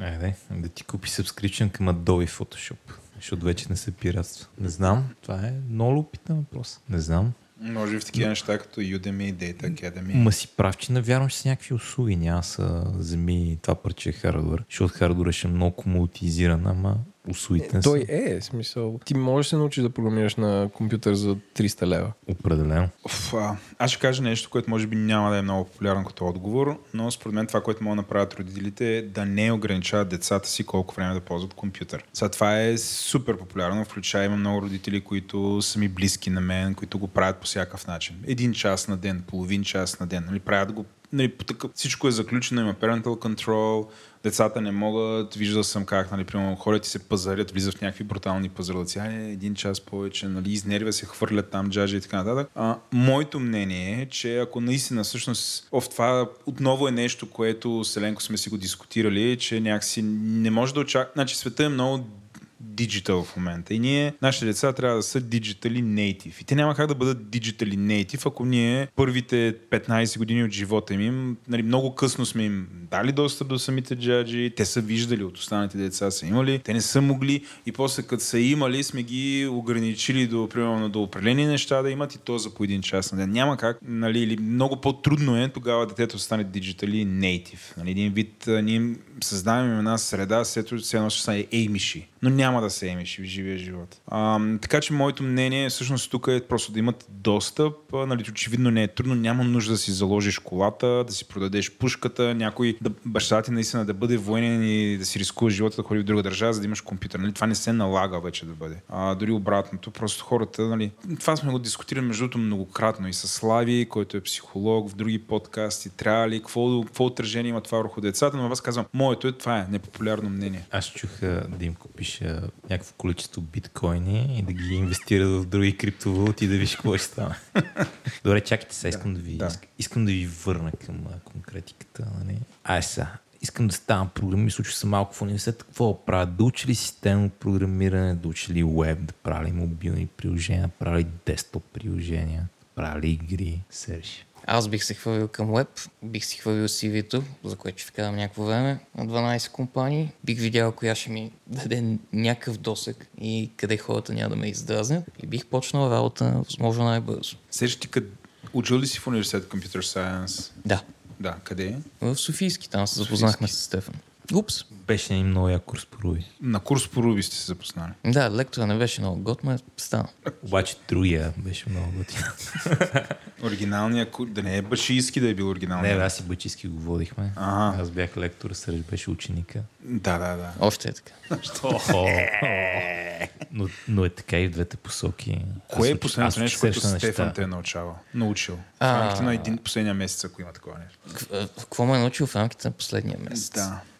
Казваш, Смисъл, смисъл на месец септември 2022 или последния месец на курса по Благодаря ти, в. Соул. Не, не, последния календарен месец. А, Стефан се опитва да ми предаде един дълбок урок, който е да не фиксвам неща, които са извън контрола ми. И този урок го учи от много години, така че да кажем, че ме е научил и повече няма да правя тази грешка. У, very ominous. Какво ли бе чак утре на работа?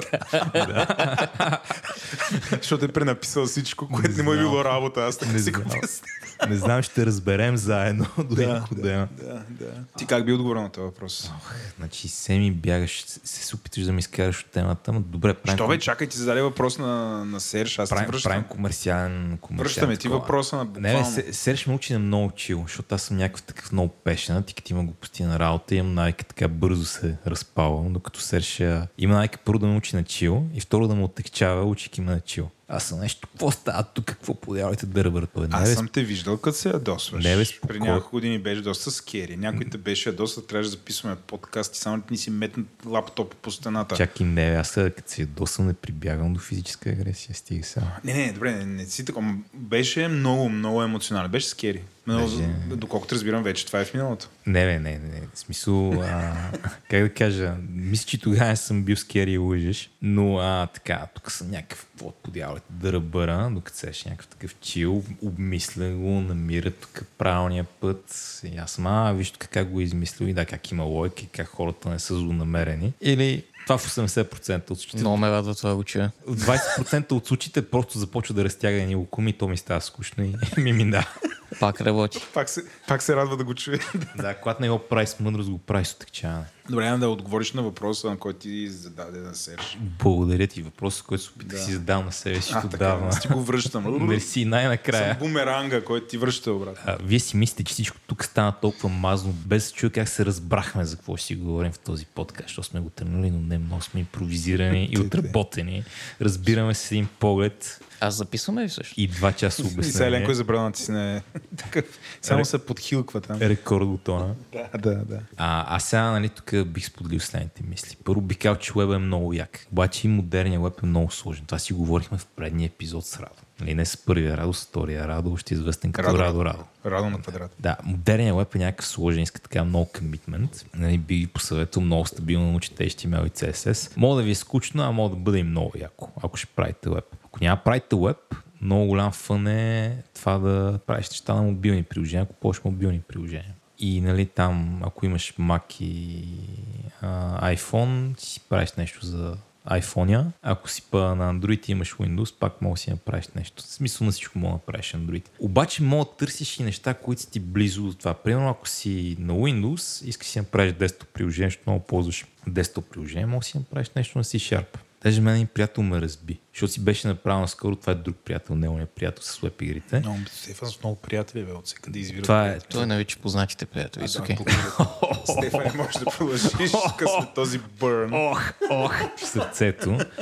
С моят познат, а, същия познат, с който не знам нали преди или след записа си говорихме за Optimus клавиатурата, но стезахме, кой ще пише по-бързо да пише статия за Optimus. Той ми показа как си е направил някакво приложение, което му помага с някакви такива anxiety неща, да си организира живота. И аз добре на какво си го направил. Това и той на Unity. И аз what the fuck, що на Unity. В смисъл не го питах, сетих се, работи в гейм компания, около него има Unity, хора има кой да му покаже. Така че е такива гли могат да търсите. Нали? Той, се, той се вейкаше как ех, ако знаех веб, щях да го направя така, че го има на телефона и в веб браузъра и се споделя и се шерва. И аз се замислих, ми то на Unity ще ти е по-лесно, сега като се замисля, отколкото да го направиш мултиплатформено. Но поинтът ми е, гониш някакъв ъгъл да ти е наблизо. И ако много такефи да правиш неща в веб, веб, ако много такеф в мобилни телефони, мобилни телефони, ако много такефи цъкаш някакви игри, C-Sharp, Unity и така нататък. М, Моите 5 стотинки по темата, значи като си студент и особено ако не си първи курс, примерно в трети, четвърти курс вече, трябва да се ориентираш, че трябва да изкарваш пари, трябва да си намериш работа. Ако вече не си го направил, да, е. но приемаме, че си в някаква така супер идеална ситуация, в която все още по някаква причина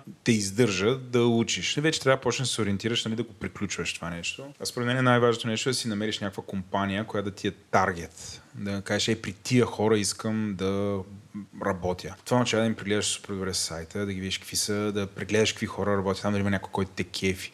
Примерно, ако да я знам, някой ти е бил преподавател и ти е харесал, нали, може да си представиш, че ще там или имаш някакви познати, дето ще отидат. Прегледайте им сайта, вижте какво правят, нали, като продукт, каквото и да е. И оттам, нали, те ще дойдат и технологии. А, но, нали, това е чудесен момент, нали, по някакъв начин си дадете такъв а, кик а, на кариерата, за да ви е интересно после, нали, а, докато бачкате. Но е много важно да попаднете на хора. Аз а, не знам, ако мога да се върна назад времето, макар че аз съм бил късметлия в това. Аз, попада, аз съм попадал все на супер готини екипи, готини компании. Не съм работил на гадни места или на някакви безсмислени места. Няма, няма такъв филм. И от първи, първото ми място е било нали, такова, каквото ви го казвам. Но е късмет. Това е късмет. Някой ме а, познат, е реферирал за мен и ми е намерил работа. Едно време така ставаше. А, сега, нали, ако нямате такива познати, нямате такава мрежа, наистина можете. Има достатъчно ресурси онлайн. Ако щете, дори отидете там на тия job фери, нали, вижте някакви хора, макар че те ще пратят. Нали, трудно е да видите, но напоследък компаниите почнаха да карат лицата си да присъстват на job ферите. Нали, да може да си поговорите с тия хора и питате тебе какво правиш. Вижте каква е културата в самата организация. Това са все супер ценни неща, защото това ще ви е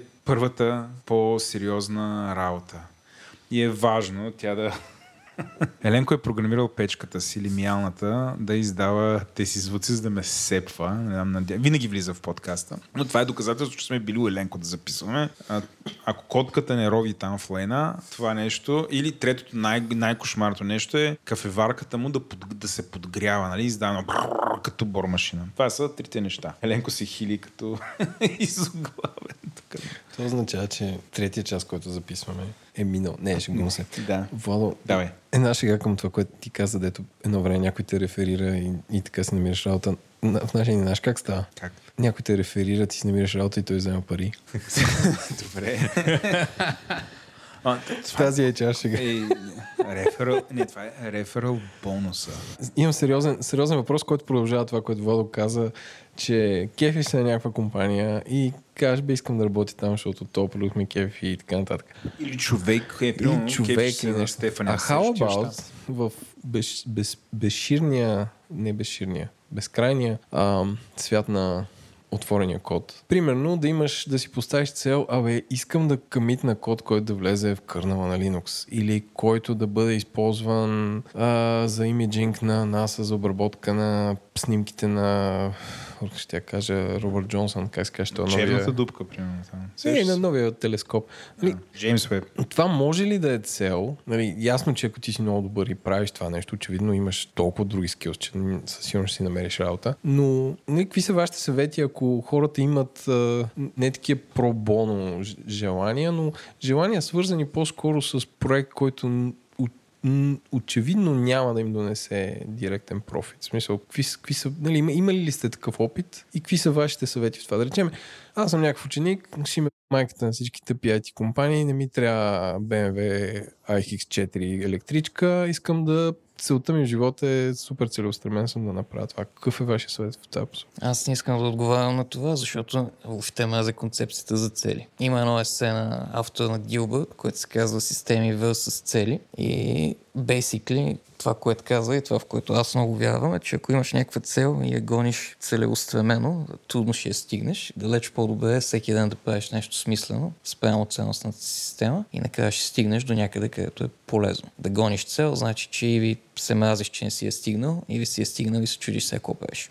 Така че, hate the question. Да, значи аз това тук ще го купя. Защото ако почнеш да си мислиш за кариера в IT сферата, искаш да имаш цели. Знаеш какво отидеш да работиш за Google, Facebook и така нататък, защото те са го измислили това. Отидеш там и те ти казват, «Ей, това са ти целите. Не, ето тук е кариерната прогресия, ходиш от там нататък и мога миш по този начин. Кариерната пътека. Кариерната пътека или кариерната Стълбичка. магистрала или аз не знам какво. Ще мога да се разклонява. Career Paths. Кошмар.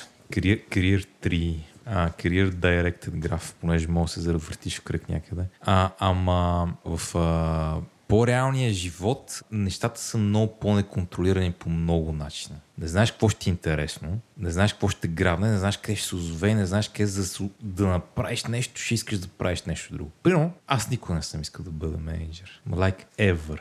Разбираш ли? И ще тънеш постоянно ставам менеджер. Да, какво правиш като си тиот и там Ми менеджирам. Неизбежно е, да. Какво, какво да правя? В смисъл, не съм си поставил дори за цел да стана CTO, станал съм CTO, защото съм тръгнал да ставам менеджер и оттам нататък имам води към друго и проче. И просто не съм очаквал това да ми е било интересно и ми е станало интересно. Първо, като малък си бях поставил за цел да правя игри. И после откриха гейм индустрията, каква свинщина, нали? колко е трудно, особено тогава, защото в България нямаше фирми. Дори тия фирми, които имаш, бяха някакви малки. Сега, ако отидеш тях, няма да е каквото съм си мислил едно време, че правиш не е супер малка част от нещо много голямо. Ще правиш. Нали? Това, което си мислиш, че е било, не е това, което ще намериш. М, искам да правя инди игра. Добре, ама да правиш инди игра, освен всичко друго, трябва мога да рисуваш, звук, така нататък. Трябва да има кой да плаща найема. Нали, па, тук виж ще направиш тази игра, някой ще трябва да плаща и маркетинг, защото нали, в модерно време продуктите имат и маркетинг. И като по някакъв такъв път, мога да криеш, че не само пъти, къ- всичко е толкова неконтролирано, че никакъв шанс няма да постигнеш тази цел, ами че дори може би това не е целта, която искаш, нали, мога да стане някакво такова философско пътешествие, където цял живот съм искал да се кача на Еверест и, и като се качиш на Еверест си, е, то пък тук няма нищо, не мога да си купя едно кафе или там каквото не знам и аз. Тръгна много мъдро и се опитах да отида към тъпа метафора и не стана. Но това е много добра метафора за кариерите по принцип. Тръгваш с идеята си мъдър и става нещо друго, нали? Мета. Та, затова е добре да имаш система. И при моята система е да си преследвам нещата, които са ми интересни, които са ми някакви такива, има страст в тях и да имам а, как да фолбекна, когато нещата, нали, които а, не ми дадат страст, ги няма в кариерната обстановка. Нали, ако ме разбираш. Примерно, сигурно ако утре нали, тук гръм пада върху текст, защото Серж ще тръгна си търси ментор за пореден път. А, И с- то убива тебе. и се озва без работа и тръгна да си правя стартъп. Сигурно това ще бъде толкова яко, толкова забавно. По цял ден това ще правя, ще бъде тук. Ти ще бъдеш Стефане, кога ще записваме подкаст, аз ще, ще бъда, не знам, Не Владо. ме занимай с глупости. Правя стартъп. Пуши ми главата. Да, нали? Да, да. А, обаче не винаги е така. В някакъв момент, добре, тук бумащина, ала бала. Та, гледам, системата ми е първо да съм оптимизирал за това, нали, когато има страст някъде да мога да я гоня, когато няма да мога да я намеря някъде другаде. И второ, гледам да събирам умения, които са полезни. И гледам, събирам умения от всякъде. Примерно на работа, като имахме някаква драма в мобилното приложение и не можех да оправя с менеджмент инструменти, бях, това е перфектна възможност да научи как се правят мобилни приложения. Нали, ще има да работя много вечери и уикенди, ама нали, кой пък ще ми плати един вид или поне ще ми даде реален проект, в който да се научи да правя мобилни приложения. От друга страна, пък като няма нещо такова на работа и ми се учи нещо ново, има много неща, които могат да са алгоритми или какво ли не, което ми грава интерес. То това ще, ще ми е поинт из университета. Университетът е много ироничен с това, че в него има супер много неща, които са интересни за рибящи. Алгоритми, компилатори, операционни системи. Обаче ги учиш някакъв момент, в който, в който не мога да ги сванеш. Просто нямаш уменията да... Не ти трябват. Да, не само ти трябват, не мога да оцениш интересното. Мене алгоритми също не ми трябват. Нали, отвъд там basic data структури, веднъж в кариерата ми се налагало да разбирам от алгоритми, за да напиша нещо от топологическо сортиране на граф и дори от това нямаше нужда. Просто исках да го направя много хубаво, но са много интересни. Отиваш, правиш нещо с алгоритми, зарибяваш се, кефиш се, нали? и след това имаш повече енергия да правиш неща. И рано или късно това умение е полезно, защото те нещата са много навързани. Като така нацепиш мускула, ама мозъчния мускул покрай алгоритми, то мозъчен мускул ти е полезен да дигаш някакви интерфейси по-натам. Та, това за системите има много логика. Аз тук се опитах просто да дам иллюстрация на част от моите системи. Еленко, каква е твоята система? Ма ти имаш, защото ако да не се изненадваш. Еленко, нали, за протокола е CTO-та на Говори Интернет. О, Той разучи, пак ти разучи как се правят подкастите, как се дистрибутират, какви сайтове ти трябват, какви приставки ти трябват, какви формати са данните, които се разпространяват. При Еленко или Стефан, ви напира да, Да, кажеш преди, нещо. преди Еленко да говорим на този въпрос, аз само ще кажа, че ние сте събрали сме се 30 CTO-та и сърши. Хора не дават такива титли на младсинствата. Бам! Така, сега ако се чуете Серж от Армения, или поне има арменско Нов внос. тако, и всеки път, когато нали, иска да избяга от темата, го споменава. И работи. И работи. Та, Еленко, Еленко, каква е твоя система? а, да? моята система е да, да си намеря ментор, да видя някой подкастър как го прави и да преценя това дали може да го направим ние. И, и така. Е, според мен е по-сложно от това, как, както го представяш, защото в един момент за да ми обясняваш как си научил PHP, за да пишеш нещо в WordPress-ите. В смисъл, които Е. там ние използвахме, за да разпространяваме подкастите. Да, аз имам Какво беше отчаян от някакъв бък, че нали, Да. нещо го прави лично ти. Аз даже съм забравил, нали знаеш, че аз забравям. А, Да, да. да, за смисъл за подкасти знам всичко, но то не е нещо много сложно. В смисъл няма писане на код. Знаеш кое работи, кое не. То е някакво като знаеш нещо. Не трябва да го упражняваш всеки ден. Знам къде се чупят някакви подкасти. А, ето, според. Има много неща, които не знаем. Всеки ден сте кълнем Spotify, техния алгоритъм и, и кой е в топ чарт. И това са някакви неща извън нашия контрол и съм спрял да, се ядосвам за тях. но, е но ти си живото доказателство, взето на нещата, които говорим тук. Мисъл, искаш да правиш подкаст. Нали всичко почва от тая ти амбиция. Нали? Ти искаше да правим подкасти. 20... Не, аз- 2015 още за протокол. Да. А не, аз знаех, че с теб си говорим интересни неща ако се запишат, някой друг ще ги слуша. Да, да, Това хората беше знаят тази легенда се е чули. Обаче, Да. нали, не ти беше достатъчно и после някакси задвижвано това, че трябва да облъчваме хората с това, което ние си приказваме. И години след това Стефан да го слуша, нали, седна и мина и извървя този път в крайна сметка да се научи, защото на мен тотално не ми се занимаваше. Аз, нали, там, където работя все още, работата беше нали, достатъчно предизвикателна и ми позволяваше креативност, нали, това просто ми изглежда като още едно нещо, което ще трябва да работя. Познайки се, аз нали, не мога преди да правя неща, просто е така, нали, като някакво хоби. Нали. Сега, аз знам, че ти ме познаваш и в тая ми светлина и нали, общо заради това сме тук. Защото, нали- мога да, да доксна Владо, като се зариби за нещо. Примерно Да. ножове, японски ножове. Или фотоапарати. Сяда изчита интернета. В смисъл, като му отвориш YouTube, всичко е гледано. Няма нови видеа. Всички на тази тема са гледани. Знае всички обективи за Nikon, там от 11-300 мм. Знае всички фотографии, всички за ревюта. Готов е да обясни абсолютно всичко. Същото и с японските ножове. Което е хубава такава, как да кажа, черта, нали, да фанеш и да задълбаеш в нещо.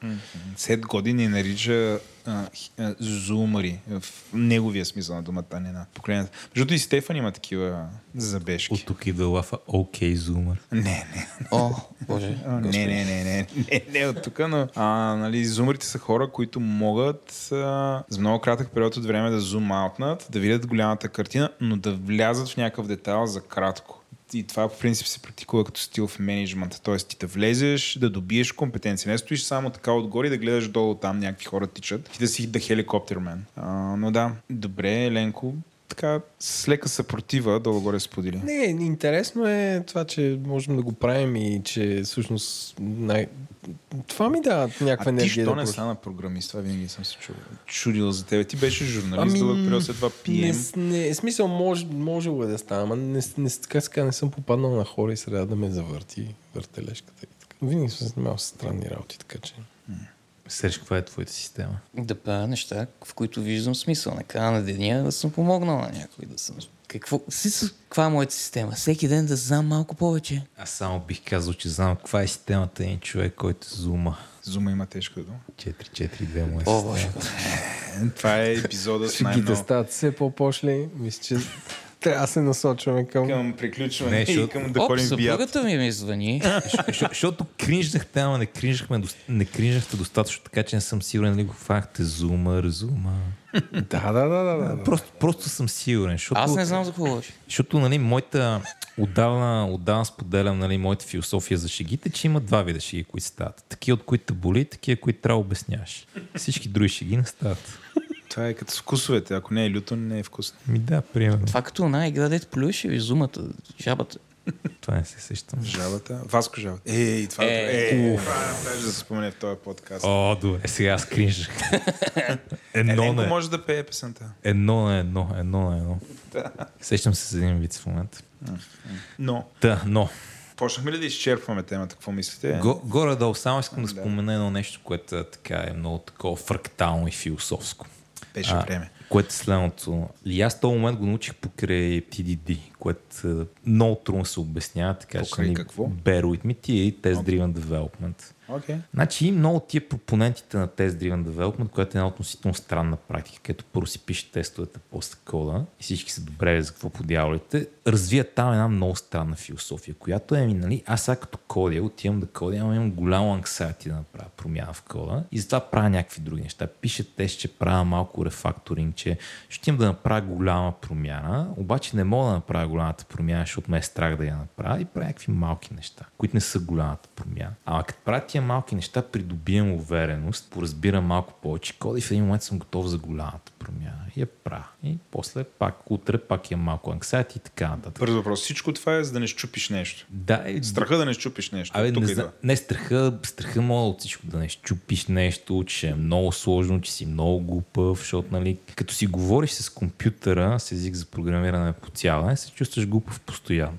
Просто това е... Компютър редовно ти напомня, че си много глупав. Просто, нали, какви ли не им история, как съм прекарвал един месец в пълно загубено време, защото някъде съм толкова глупав, че не съм видял, че имам две наклонни черти вместо една или нещо такова. Любимата ми история. Просто програмирането има навика да те кара да се чувстваш глупав. Като седнеш и искаш да напишеш една функция, която прави нещо. Имаш анксайти и с това анксайти се бориш по 7 пъти на ден, нали? Като отидеш, пишеш малко код, ставаш по-уверен, отидеш, правиш промяната, yes и така нататък. Това го има и в голямата картинка. Нали? Отидеш, тръгнеш да пишеш нещо, ставаш iOS програмист, примерно, прогресираш малко в един момент, имаш много сложен проект, не, го, не мога да го измислиш, пак ставаш anxious, пак се чувстваш като такова, като тук от мен няма стане програмист. И е това е едно нещо, за което е много важно да има система. И системата отново, когато това тук ти изглежда много сложно, ти ще правиш нещо, което ти е по-комфортно. После като се върнеш да правиш по-сложното нещо, а, то не е било толкова трудно. И това дори предполагам, че не е само за програмирането, нали? Поне аз в много такива ситуации, нали, с моите странни хобита, друга стара рубрика на Говори Интернет.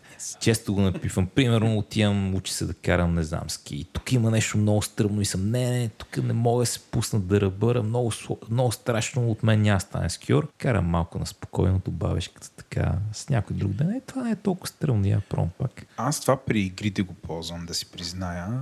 Аз играя, много често играя такива open world игри. И те, нали, по дизайн игрите, гейм дизайна не е предполагал, че някой преди да отиде, примерно, да бие някакъв бос, преди това ще е минал всички странични квести около него. И ще се е нагрохтял като живот. Аз Чакай, пристигам... това всички го правят. Аз винаги играя игрите така. Така ли ги играеш? Играем ги значи, така, явно, еми, не знам, но, но, и ти пристигаш и скача така наречения бос, ама ти толкова си нагрохтян, че му биеш буквално два шамара и го пречукваш. В смисъл, това е, няма никаква интрига, няма никакво напрежение, няма, нали? Има игри, които ще от, отучат от това. Играта се казва Elden Ring, всичко на From Software също. Честито. Добре. Благодаря ви. Мен ги продаваш тия игри, много са фрустриращи. Мен ме, мен ме научиха да хвърлям контроля срещу телевизора. Искаш да кажеш, че си се отдръпнал от това и скоро ще се върнеш. Не, съ- съмнявам се, не съм, не съм толкова комитет. Секиро ме оплаши. Добре, това, което казвам ми харесва много, защото и аз правя нещо такова. Често има нещо, което не искаш да почнеш, леко прокрастинейтваш. Ще стане, няма да стане, неприятно ще е. Може би няма да ти е най-добрата работа или каквото и да е. Това, което аз правя, че просто почвам. И под просто почвам, нямам непременно предвид, че ще почна да го правя, но почвам да си пиша мислите за това. Почвам да произвеждам нещо малко по-физическо от това просто да седя и да мисля. И така се триквам да почна да го правя. Това малко ми помага с anxiety да почна нещо. Което не е, може би, непременно също anxiety като твоето, но е една от системите. Абе, това е много универсално anxiety в интересни си. Според много, много програмисти сме прокрастинатори. Тия, които не са прокрастинатори, са inherently дисциплинирани, са много рядки. И нали, важно да имаш система за борба с това. Първо много ти е хаотична стаята. И откъде да започне? Няма значение. Почни и подреди нещо малко и след това ще му откриеш пъти. Та, нещо, което искам да кажа, че това е много реално чувство. И не е реално чувство само като почваш да програмираш. Не е реално чувство само като си две години навътре и то проект не ми е много сложен. Това е реално чувство за винаги. Аз го имам това чувство постоянно. Просто то е някакво такова чувство, с което съм се понаучил да живея. Аз съм И- супер изненадан. Дори вие имате, а, така като, извинявай, че те прекъсвам, просто наистина съм супер изненадан, защото вие имате толкова много експириенс и аз някакси винаги съм си представил, че като ви се даде задача, вие понеже най-вероятно сте правили нещо близко до това и просто сядате и бззт от главата и така го изсипвате този код, много набързо стигате до крайния резултат. Продължава. А, това конкретно към Стефан, ти правиш тест driven development, така ли? Защото Серж не е програмист. Ще му дам думата, защото нали, е сега. Зависи Ама- какво правя. Не е толкова важно ли правя тест driven development, защото това не е свързано с anxiety. Той понякога правя, понякога не правя, защото вече съм така зен мастъра на TD-то и знам кога го прави, кога не го правя. Но това anxiety винаги го има. В смисъл, да, много като реш... мога да решавам много по-сложни проблеми, защото в тия по-сложни проблеми голям процент от нещата знам как да ги реша. Обаче и голям процент не знам как да ги реша, защото всеки път, като правиш софтуер, правиш нещо ново, защото ако правиш нещо, което вече го имаш, то по дяволите го правиш и ме го ползвай го, нали? Като че правиш нещо, първи нещо, което го няма. Нали, това голямото дразнение, когато нали, софтуерен менеджер трябва да обяснява на някой на поточна линия къде са разлики. Нали, аз тук по цял ден сгоявам кутии и слагам в тях неща, мога го измеря. Ми чудесно, аз не правя това. Аз го правя, това трябва да ме увълни, защото моята работа е да автоматизирам този процес. Аз го правя веднъж, така че да не се налага да го правя повече. Така че постоянно имаш непознати проблеми, които не знаеш как да решиш. Да, те имат нещо подобно с други проблеми, които си виждал по-рано и това помага.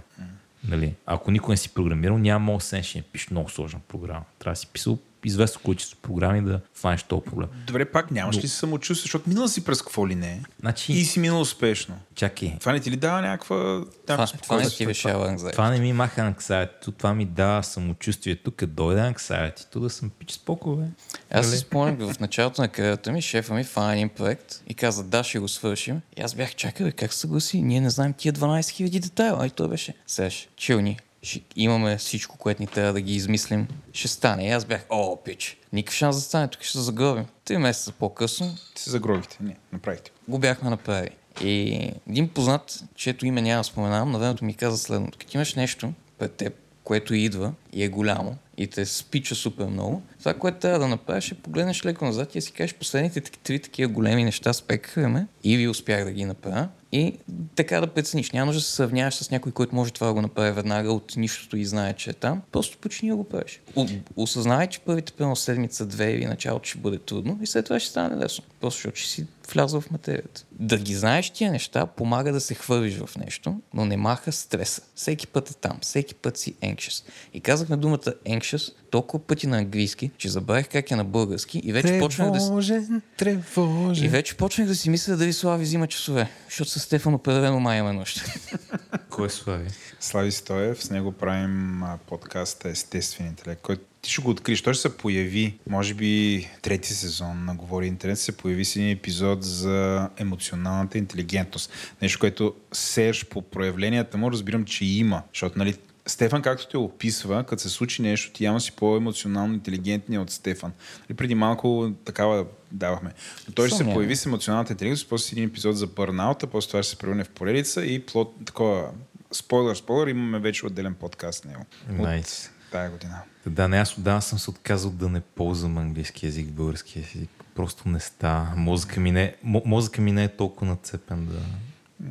Аз, като отидох да работя в економения, супер много ми беше страх, защото аз тотално смених попрището. Не, не тотално, но доста сериозно смених попрището и за първи път работих в компания. Така, компания има финансови резултати, правиш някакви медии, които са извън изкуството и културата. Нали? Реално там се говори за политика, много, много потребители ходят на тях. Нали? Имах а, много голям страх и тогава си спомням бъдещата главна редакторка на Дневник, която все още е главен редактор на Велислава Попова.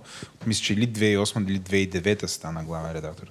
А, и тя ми каза едно нещо, което и до момента, нали, то някакси да релейт на това, което вие двамата казахте, без да мога така да го разкажа. Но, нали, а, тя ми каза, скочи и мрежата ще се отвори. И аз просто скачам много често и знам, че мрежата ще се отвори. Сега вие това, което казваш, всъщност има, има нали, това вашето, това е, това, как Еленко anxiety беше? Тревожност. Тая тревожност всъщност е полезна, нали? да, да, да кажем дори лек, лек страх. Той те, така те мотивира, нали? Не просто скачаш и очакваш мрежата ще се отвори, ще хване, нали? така малко да издрапаш във въздуха, да оцелиш мрежата, нали? за да се отвориш. Може да я пропуснеш, да се изшиеш земята. Та, а, нали, това много ме вдъхновило и да й дам такъв кредит на нея, нещо, което тя ме е научила, че нали, трябва да се хвърляме с идеята, че мрежата ще се отвори, да вярваме в това и някакси да минем през пътя. Може ли да се каже, че тя ти е била нещо като ментор? Значи, Ня, ще кажа не, за да, за да Окей, оживее. окей, Ще окей. Стефан точи светкавици. сегуей, сегуейвайки тук. А, Как е казал- на български? Чакай, чакай, да, е- едно по едно на български. Искам да говоря за тази и нека да пробвам. Тревожност. Правилно ли го Тревожност. казах? Да, и пропях е подкаста с теб. песен, бе. дами господа. Не, ама Great така success. ще го запомните. А, така ще го запомним. Добре, тази тревожност. тревожност. А, тя е много интересна, защото тя според мен е някакъв а, такъв а, универсален human experience. Тук стана философски. Примерно, ако си говори с някой музикант, той ще ти каже, всеки път, като излизам на сцена пред хора, се притеснявам. Да, бе, си някакъв велик музикант, където си му склонят. Да, бе, и всеки път, като излизам на сцена, се притеснявам. Аз тук съм от време на време говоря пред хора, нали? Всеки път, като излизам пред хора, се притеснявам. И това просто няма фикс. Нали? Защото едно такова чувство да си а, пред, пред нали, някакви други хора и мога да фейлнеш, те да те реджекнат и те да ти се изсмеят. И сега с програмирането това го има на възможно най-интимното ниво, защото да ставаш пред компютъра сам си и мога да виж си тъпи да не мога да решиш проблема. И сериозно, това е много anxious. И е много такъв силен психологически момент. Все едно е някакъв изпит. През Да, е. цялото време те изпитва. Да, някакво такова. А, ма то дори някъде се скриеш, нали? Защото, примерно, ще, ще се махнеш от хората, които са ти изпитвали. Е, айде хубаво, проблема goes away. А някой ти смея, тук си сам с компютъра и компютъра всеки път ще ти се смее после. А, и поинтът ми е, че това е някакво много странно усещане и го има и според мен всички го имаме по една или по друга форма. Някои сме много йоу, някои не сме толкова йоу, някои не го осмисляме толкова. А поинтът ми е, че това, което ти дава опита, е просто нали, зена да живееш с това чувство. Нали, така да не го приемаш толкова драматично, като се случи да си, а, сега как ще му фанат цаката и така нататък. Но тази увереност, как да кажа, винаги трябва да има малко неувереност. То винаги има малко неувереност и просто опит това ти дава е да мога хендълнеш. Неленко, ти как? Каква е твоята философия по този въпрос? Това ще дам трети паралел, примерно с а, тренировъчна програма. Примерно готвиш се за някакво състезание. И си, примерно, си кажеш, искам да избягам маратон за 3 часа или за 4 часа. И тя самата програма е направена така, че горе-долу телата на хората са едни и същи. И в началото, примерно, е интензивно, т.е. ти да придобиеш скорост, да можеш да движиш по-бързо и после се стабилизира да можеш да поддържаш тази скорост по-дълго време. Тоест, първо се научаваш да бягаш със скорост, айде, кое за... Искам да избягам маратон за 3 часа и половина, тази скорост е 12 км в час. Се научаваш да бягаш с 12 км в час 30 минути, 40 минути, 50 минути, 1 час, час и половина. А, нали, като първи тренировки, нали, има такива, които се научаваш да бягаш с 14 км в час, много кратко време. И номера, нали, ако участваш в състезание, да стартираш и да финишираш с една и съща скорост. Протата стартират и на средата ускоряват. Няма как да стартираш по-бързо и после да забавиш и да си пиеш рекорда, винаги има така речения негативен сплит. И когато ти се готвиш за нещо, имаш някаква цел, която е след 3 месеца и ти винаги тренираш за едно и също темпо и е малко като такъв ритуал. Ти го знаеш това и стигаш до там, че без часовник можеш да избягаш една и съща дистанция за едно и също време и знаеш кога си избързал, кога си се забавил, без никой да ти казва. В смисъл, ако някой странично ти засича, ти, ако си свикнал с това темпо, знаеш си, познаваш тялото знаеш кога ти се забавя. И това ти дава увереност, че като дойде съответния рейс дей, което е една дистанция, която никой не си правил с тази скорост, ти ще стартираш, ще стане гадно и ти си казваш през цялото време, това съм го правил преди, затова тренирам, нали, това, тялото ти познава това чувство и накрая става много гадно, ама много гадно. Обаче с те уверености, с това, което си правил преди това, ти дава, дава чувство, че може да се справиш с нещо. И да, моята философия е така. Няма много връзка с програмиране и срокове и такива неща, но общо взето е по-скоро повече тренировки. Не, по-малко, как казва, повече Има, под в пак, пак тренировките. ти слагаш цел. Значи ето тук стигнахме до това. Е, Нали? аз ви дадах такъв пример, който целта е Да, важна. да, да, да. Защото той като е изпит, в смисъл ще го минеш ли. Нали? Ей, то тук, аз, аз това ми е било интересно, примерно, нали, Може да ще постигнеш ли то финансов нали, резултат. С- Серж каза, че нали, той нали, е, иска система, а не цел, че тя е по-важна. Стефан купи тази идея. Мен, примерно, би ми било интересно. Аз знам Ама да си той е- поговоря с, То е целта с е техния да... шеф. Няма- много, инсайд бейсбол стана. Защо не стават нещата на време? Защото ти инженери нямат цели, имат само системи. Да имат някакви системи. И системите не работят. Защото са системни. Освен една система. Но... Трябват ни системни администратори. Да. Оплетох се. А има цели и цели, защото виж сега, едно е каква ми е целта в живота след 20 години. Нали? Това е много такова... Да, да, да. Но, много трябва да си сигурен, че това ти е целта, ама някак си сигурен. Трябва голям да караме късмет е. по ше. Друго е каква ми е целта сега да, да развия ето това хоби или е това нещо там. Не е голямата цел живота за следващата една година. Каква ми е целта да развия това умение. Това пак е някаква форма на система, защото не е толкова грандиозно. Защото дори да го фелнеш, между другото, дори целта ти е да изтичи този маратон за 3 часа и да не го успееш. Ако всъщност целта ти, не целта ти е да си в добра физическа форма, това пак ще ти помогне. Така че инвите система. Тук като Не знам, не, не знам какво казах. Разми го малко. Класическия но- спор. а, Добре, валидно е, получи се. Пътя срещу... Кое е по-важно? Пътя или Е, сега ще ви го кажа. дестинацията? Това е оригиналта метафора, която аз измислих. Имаш точка А, Тъй. там си ти. Имаш точка Б, там искаш да идеш. Насочваш се към точка Б. Това не става, защото реалността е, че точка Б е в друга равнина. Съответно, това, което построиш е пирамида, а не да вървиш по утъпкан път. Значи, Ако значи, челя, нали? Ако си в космоса и там е дъга. значи а, един истински студент Mind от ФМИ, blown. вместо ти говори някакви такива глупости, ще ще направи една линейна трансформация и да умножи по една матрица и да мине от точка А към точка Б. И, Серж. Развалиха му тук всичко. и тук думата матрица, значи в смисъл на матрицата. И само е така рандом искам да ви кажа, че гледах последната матрица Resurrection с една година закъснение и имам голямо нужда да си поговоря с някой за този филм. А, аз си хора. Аз, аз не бих си говорил за това филм. Ни на мен не ми хареса. Макар че мисля, че Ленко с теб го обсъждахме. Ленко, какво беше? Ти беше тръгнал и беше заспал в киносалон? Човек, това Или си беше, беше тръгнал от киносалон? Имаше някакво... А, Чакай, обсъждаме го. това беше една от най-добрите комедии, които съм гледал, човек. Толкова не съм се смял. Просто... Е, особено в началото е смешно. Не, не, навсякъде. Както и да няма Да. значение. Просто... Морфиус Единствено- беше готин. Единственото яко в този филм е името на кафето Симулате. Да, да, добро е, добро е. Имат попадения. Anyway. Но Нео е програмист. Мисля, Да. че е време да Тил, Тил да наклона черта, да, да си поговорим дали се живеем ли в някакъв момент, дали живеем в симулация или не. Това може да бъде много голям разговор. Айде да не е в този епизод. да тъжко. не. Това не е точно дев тема. По никакъв начин. Дами и господа, като че ли сме на финала? На финала ли сме? Мисля, че сме на финала. Еленко, ти някакъв последен провокативен въпрос, Ментори, Павел? JavaScript, че аз си преговарям какво А, научих. е, да. JavaScript има бъдеще, трябва да си намериш ментор или общество. И слушайте последния половин час за различните начини да се справяте с тревожност. Не, нямам финални думи. Аз обобщих. Супер. Сега, освен да изпеем всички тревожност заедно, за Умко да, да направи песен, И сега ня... в първите епизоди на от Говорим слушателите ще ни направи химна на... химна, химна Майка ми е на музикант, не искам да ме чува така.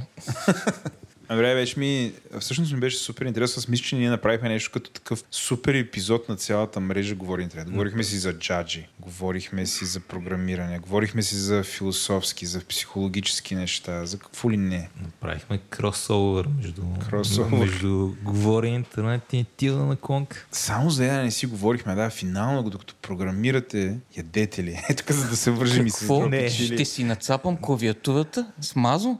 Окей. Не, Коя ви е любимата енергийна напитка? Има седмици, в които програмирам и седмици, в които не програмирам. И седмици, в които не програмирам, ям. Но когато програмирам, цяла седмица не ям. Сега, това мит ли е? Това, това съвсем сериозно, наистина за финала. Като почне да програмирате, забравяте ли да ядете? Защото това е един от, това е един от митовете или клишетата за програмисти и слаш системи. Аз за IT-та тук. Това е хубав въпрос. Дай ти първо.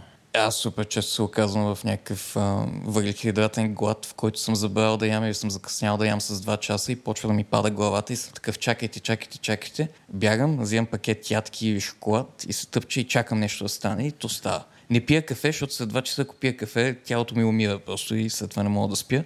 Но да, на мен ми се случва това. Не ми се случва само с програмиране. Може да са back-to-back срещи, може да съм седнал да чета нещо интересно, но супер често си изпускам обяда. Стефан? Така, ще кажа, че се случва и че това до някъде е тинейджерски момент, ама е важен тинейджерски момент и не трябва да се забра. Какво пред? В училище на някаките кодинг сесии бях сядам, има нещо много интересно, седи и коди, коди, коди, коди, коди, коди от 3 часа през нощта, примерно. И в 3 часа през нощта съм толкова така на, на това е думата на дъхан, че не мога да спя, не мога да спра мисля, в матрицата съм, излизам се разходя малко, не мога да спра да мисля, връщам си, продължавам да ходя. Това случва ми се в момента? А, първо, това по никакъв начин не е начинът по който в момента като кодя. Просто това никакъв, няма, никакъв начин няма по цял ден така да правиш, ако по цял ден така правя, пълна баня. Също понякога задачата е скучна, понякога не ми се прави и е много важно да имам дисциплина, система. А, така че дори да не ми се прави, да мога да седна и да го направя. Това е много голяма важна част от професионализма. Хубаво, скучно е, няма вдъхновение. Пускам помодоро таймера, макар че дори в момента съм толкова зен, че няма нужда помодоро таймери. Че, какво е помодората? е? Друга Не, не, тема, добре, друга окей. тема.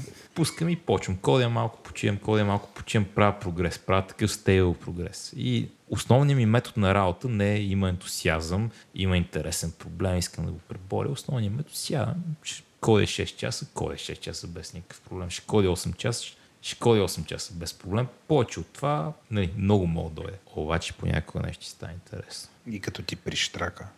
то дори не ти прищрака. Ти си, вау, това е много яко. То проблем мога да реши. Тук имам идея, тръгваш да разпиташ, разпиташ ти до някъде, чакай, това няма да сработи, ама тук имам друга идея. Тия моменти са много важни. И тия моменти, когато така ми се случат, защото те не ми случат постоянно, трябва да е да се наредили звездите в общини, да има интересен проблем и така да няма тревожност за нещо друго. Като се случи това, тия моменти са много ценни. Защото те са моменти, в които се забавляваш, спомняш си, що програмирането е толкова интересно и как мога да е фън и продуктивно и свърши супер много работа. И научаваш някакви работи. Така че, до е такъв момент, тотално мога да забравя да ям. Нали, мога съм факт, много съм гладен, много съм жаден, поръчвам там нещо, ям и продължавам. Но това не се случва супер често. Това, което ми описа е като да ходиш на фитнес. Едното е да имаш редовно, да тренираш, да, се- нали, да се поддържаш. От време на време правиш някакъв хит тренировка, ама ти не можеш постоянно да правиш хит. защото Хай високоинтервални тренировки. Окей. Да. Това мога да го правиш два пъти на седмица по, да не знам, 10 минути. И Ти каталясваш от това нещо. Ако го правиш като хората, просто не мога да го правиш толкова често. Така че, нали, Тук кросфита ти. Моля. моля. Моля. А, да. Ами добре, аз предлагам наистина вече да се ориентираме. Ленко, Са- бих на таймера. Само връщаме се към Стефан. Владо, Стефан. И, и това са звуци, които издахте в началото. Издате ли ги още? Не, рядко. Пораснах. Ето, проду- продължихме да правиме просто много мета, изключително мета. Та, това, на което искам да обърнеш внимание, Владо, е, че програмирането може да бъде голяма метафора за живота. Значи, колкото и си говорихме за програмиране, винаги намерихме метафора към нещо друго и каквато и метафора, каквото и друго да намерихме, намерихме някаква метафора към програмирането. Мисля, че се получи добър епизод. А, такъв а, с препратки към миналото, а, в различни метавселени. Серж изглежда тук супер шокиран и стреснат ти къде се намирам. Не, бе, супер, Просто има една, две, три метафори, които... Ти дойдоха повече. Метафорите му идват много мета. Да. Ей, Зуки са среди. Зуки. Кой е Зуки? Марк Закърбърг. Мрак Закърбърг. Този Зуки. Не знам, освен... Значи другите метафори ги хвана, това не го да, не знам. Това не, е, това не е метафора, това е синекдоха, Серж. Еленко, така ли се казва? Еленко е лингвист от нас. А, те, аз всичките съм ги Забравя. Не, бе, забравил. не синекдоха, защото метафора е когато приличаваш едно нещо на друго, пък синекдоха е по-конкретно, когато приличаваш част от едно нещо на голямото нещо. Като огнище нали, на родина. Макар, че от друга, Брюксел страна, прие мерки. от друга страна в някакъв смисъл е синекдоха, защото Зук е първата част от Зукербърг. И пак е Отиваш към нещо по-голямо. Серж в момента се опитва да се задуши с шапката си и понеже сега все пак го харесваме, искаме да живее. Хареса ми този епизод, почти убихме Серж от кринч. Не, почти сам се само, той се самоуби от кринча. Следващия път ще успеем. А, благодаря ви, че ме поканихте. Беше много приятно. Слушал е, знае, знае. Слушал е. Знае как приключваме. Еленко ти. Еленко. Не съм стигал до края на епизода сега. Добре, благодаря ви, че ни слушахте. Благодарим ви и до нови срещи. Чао!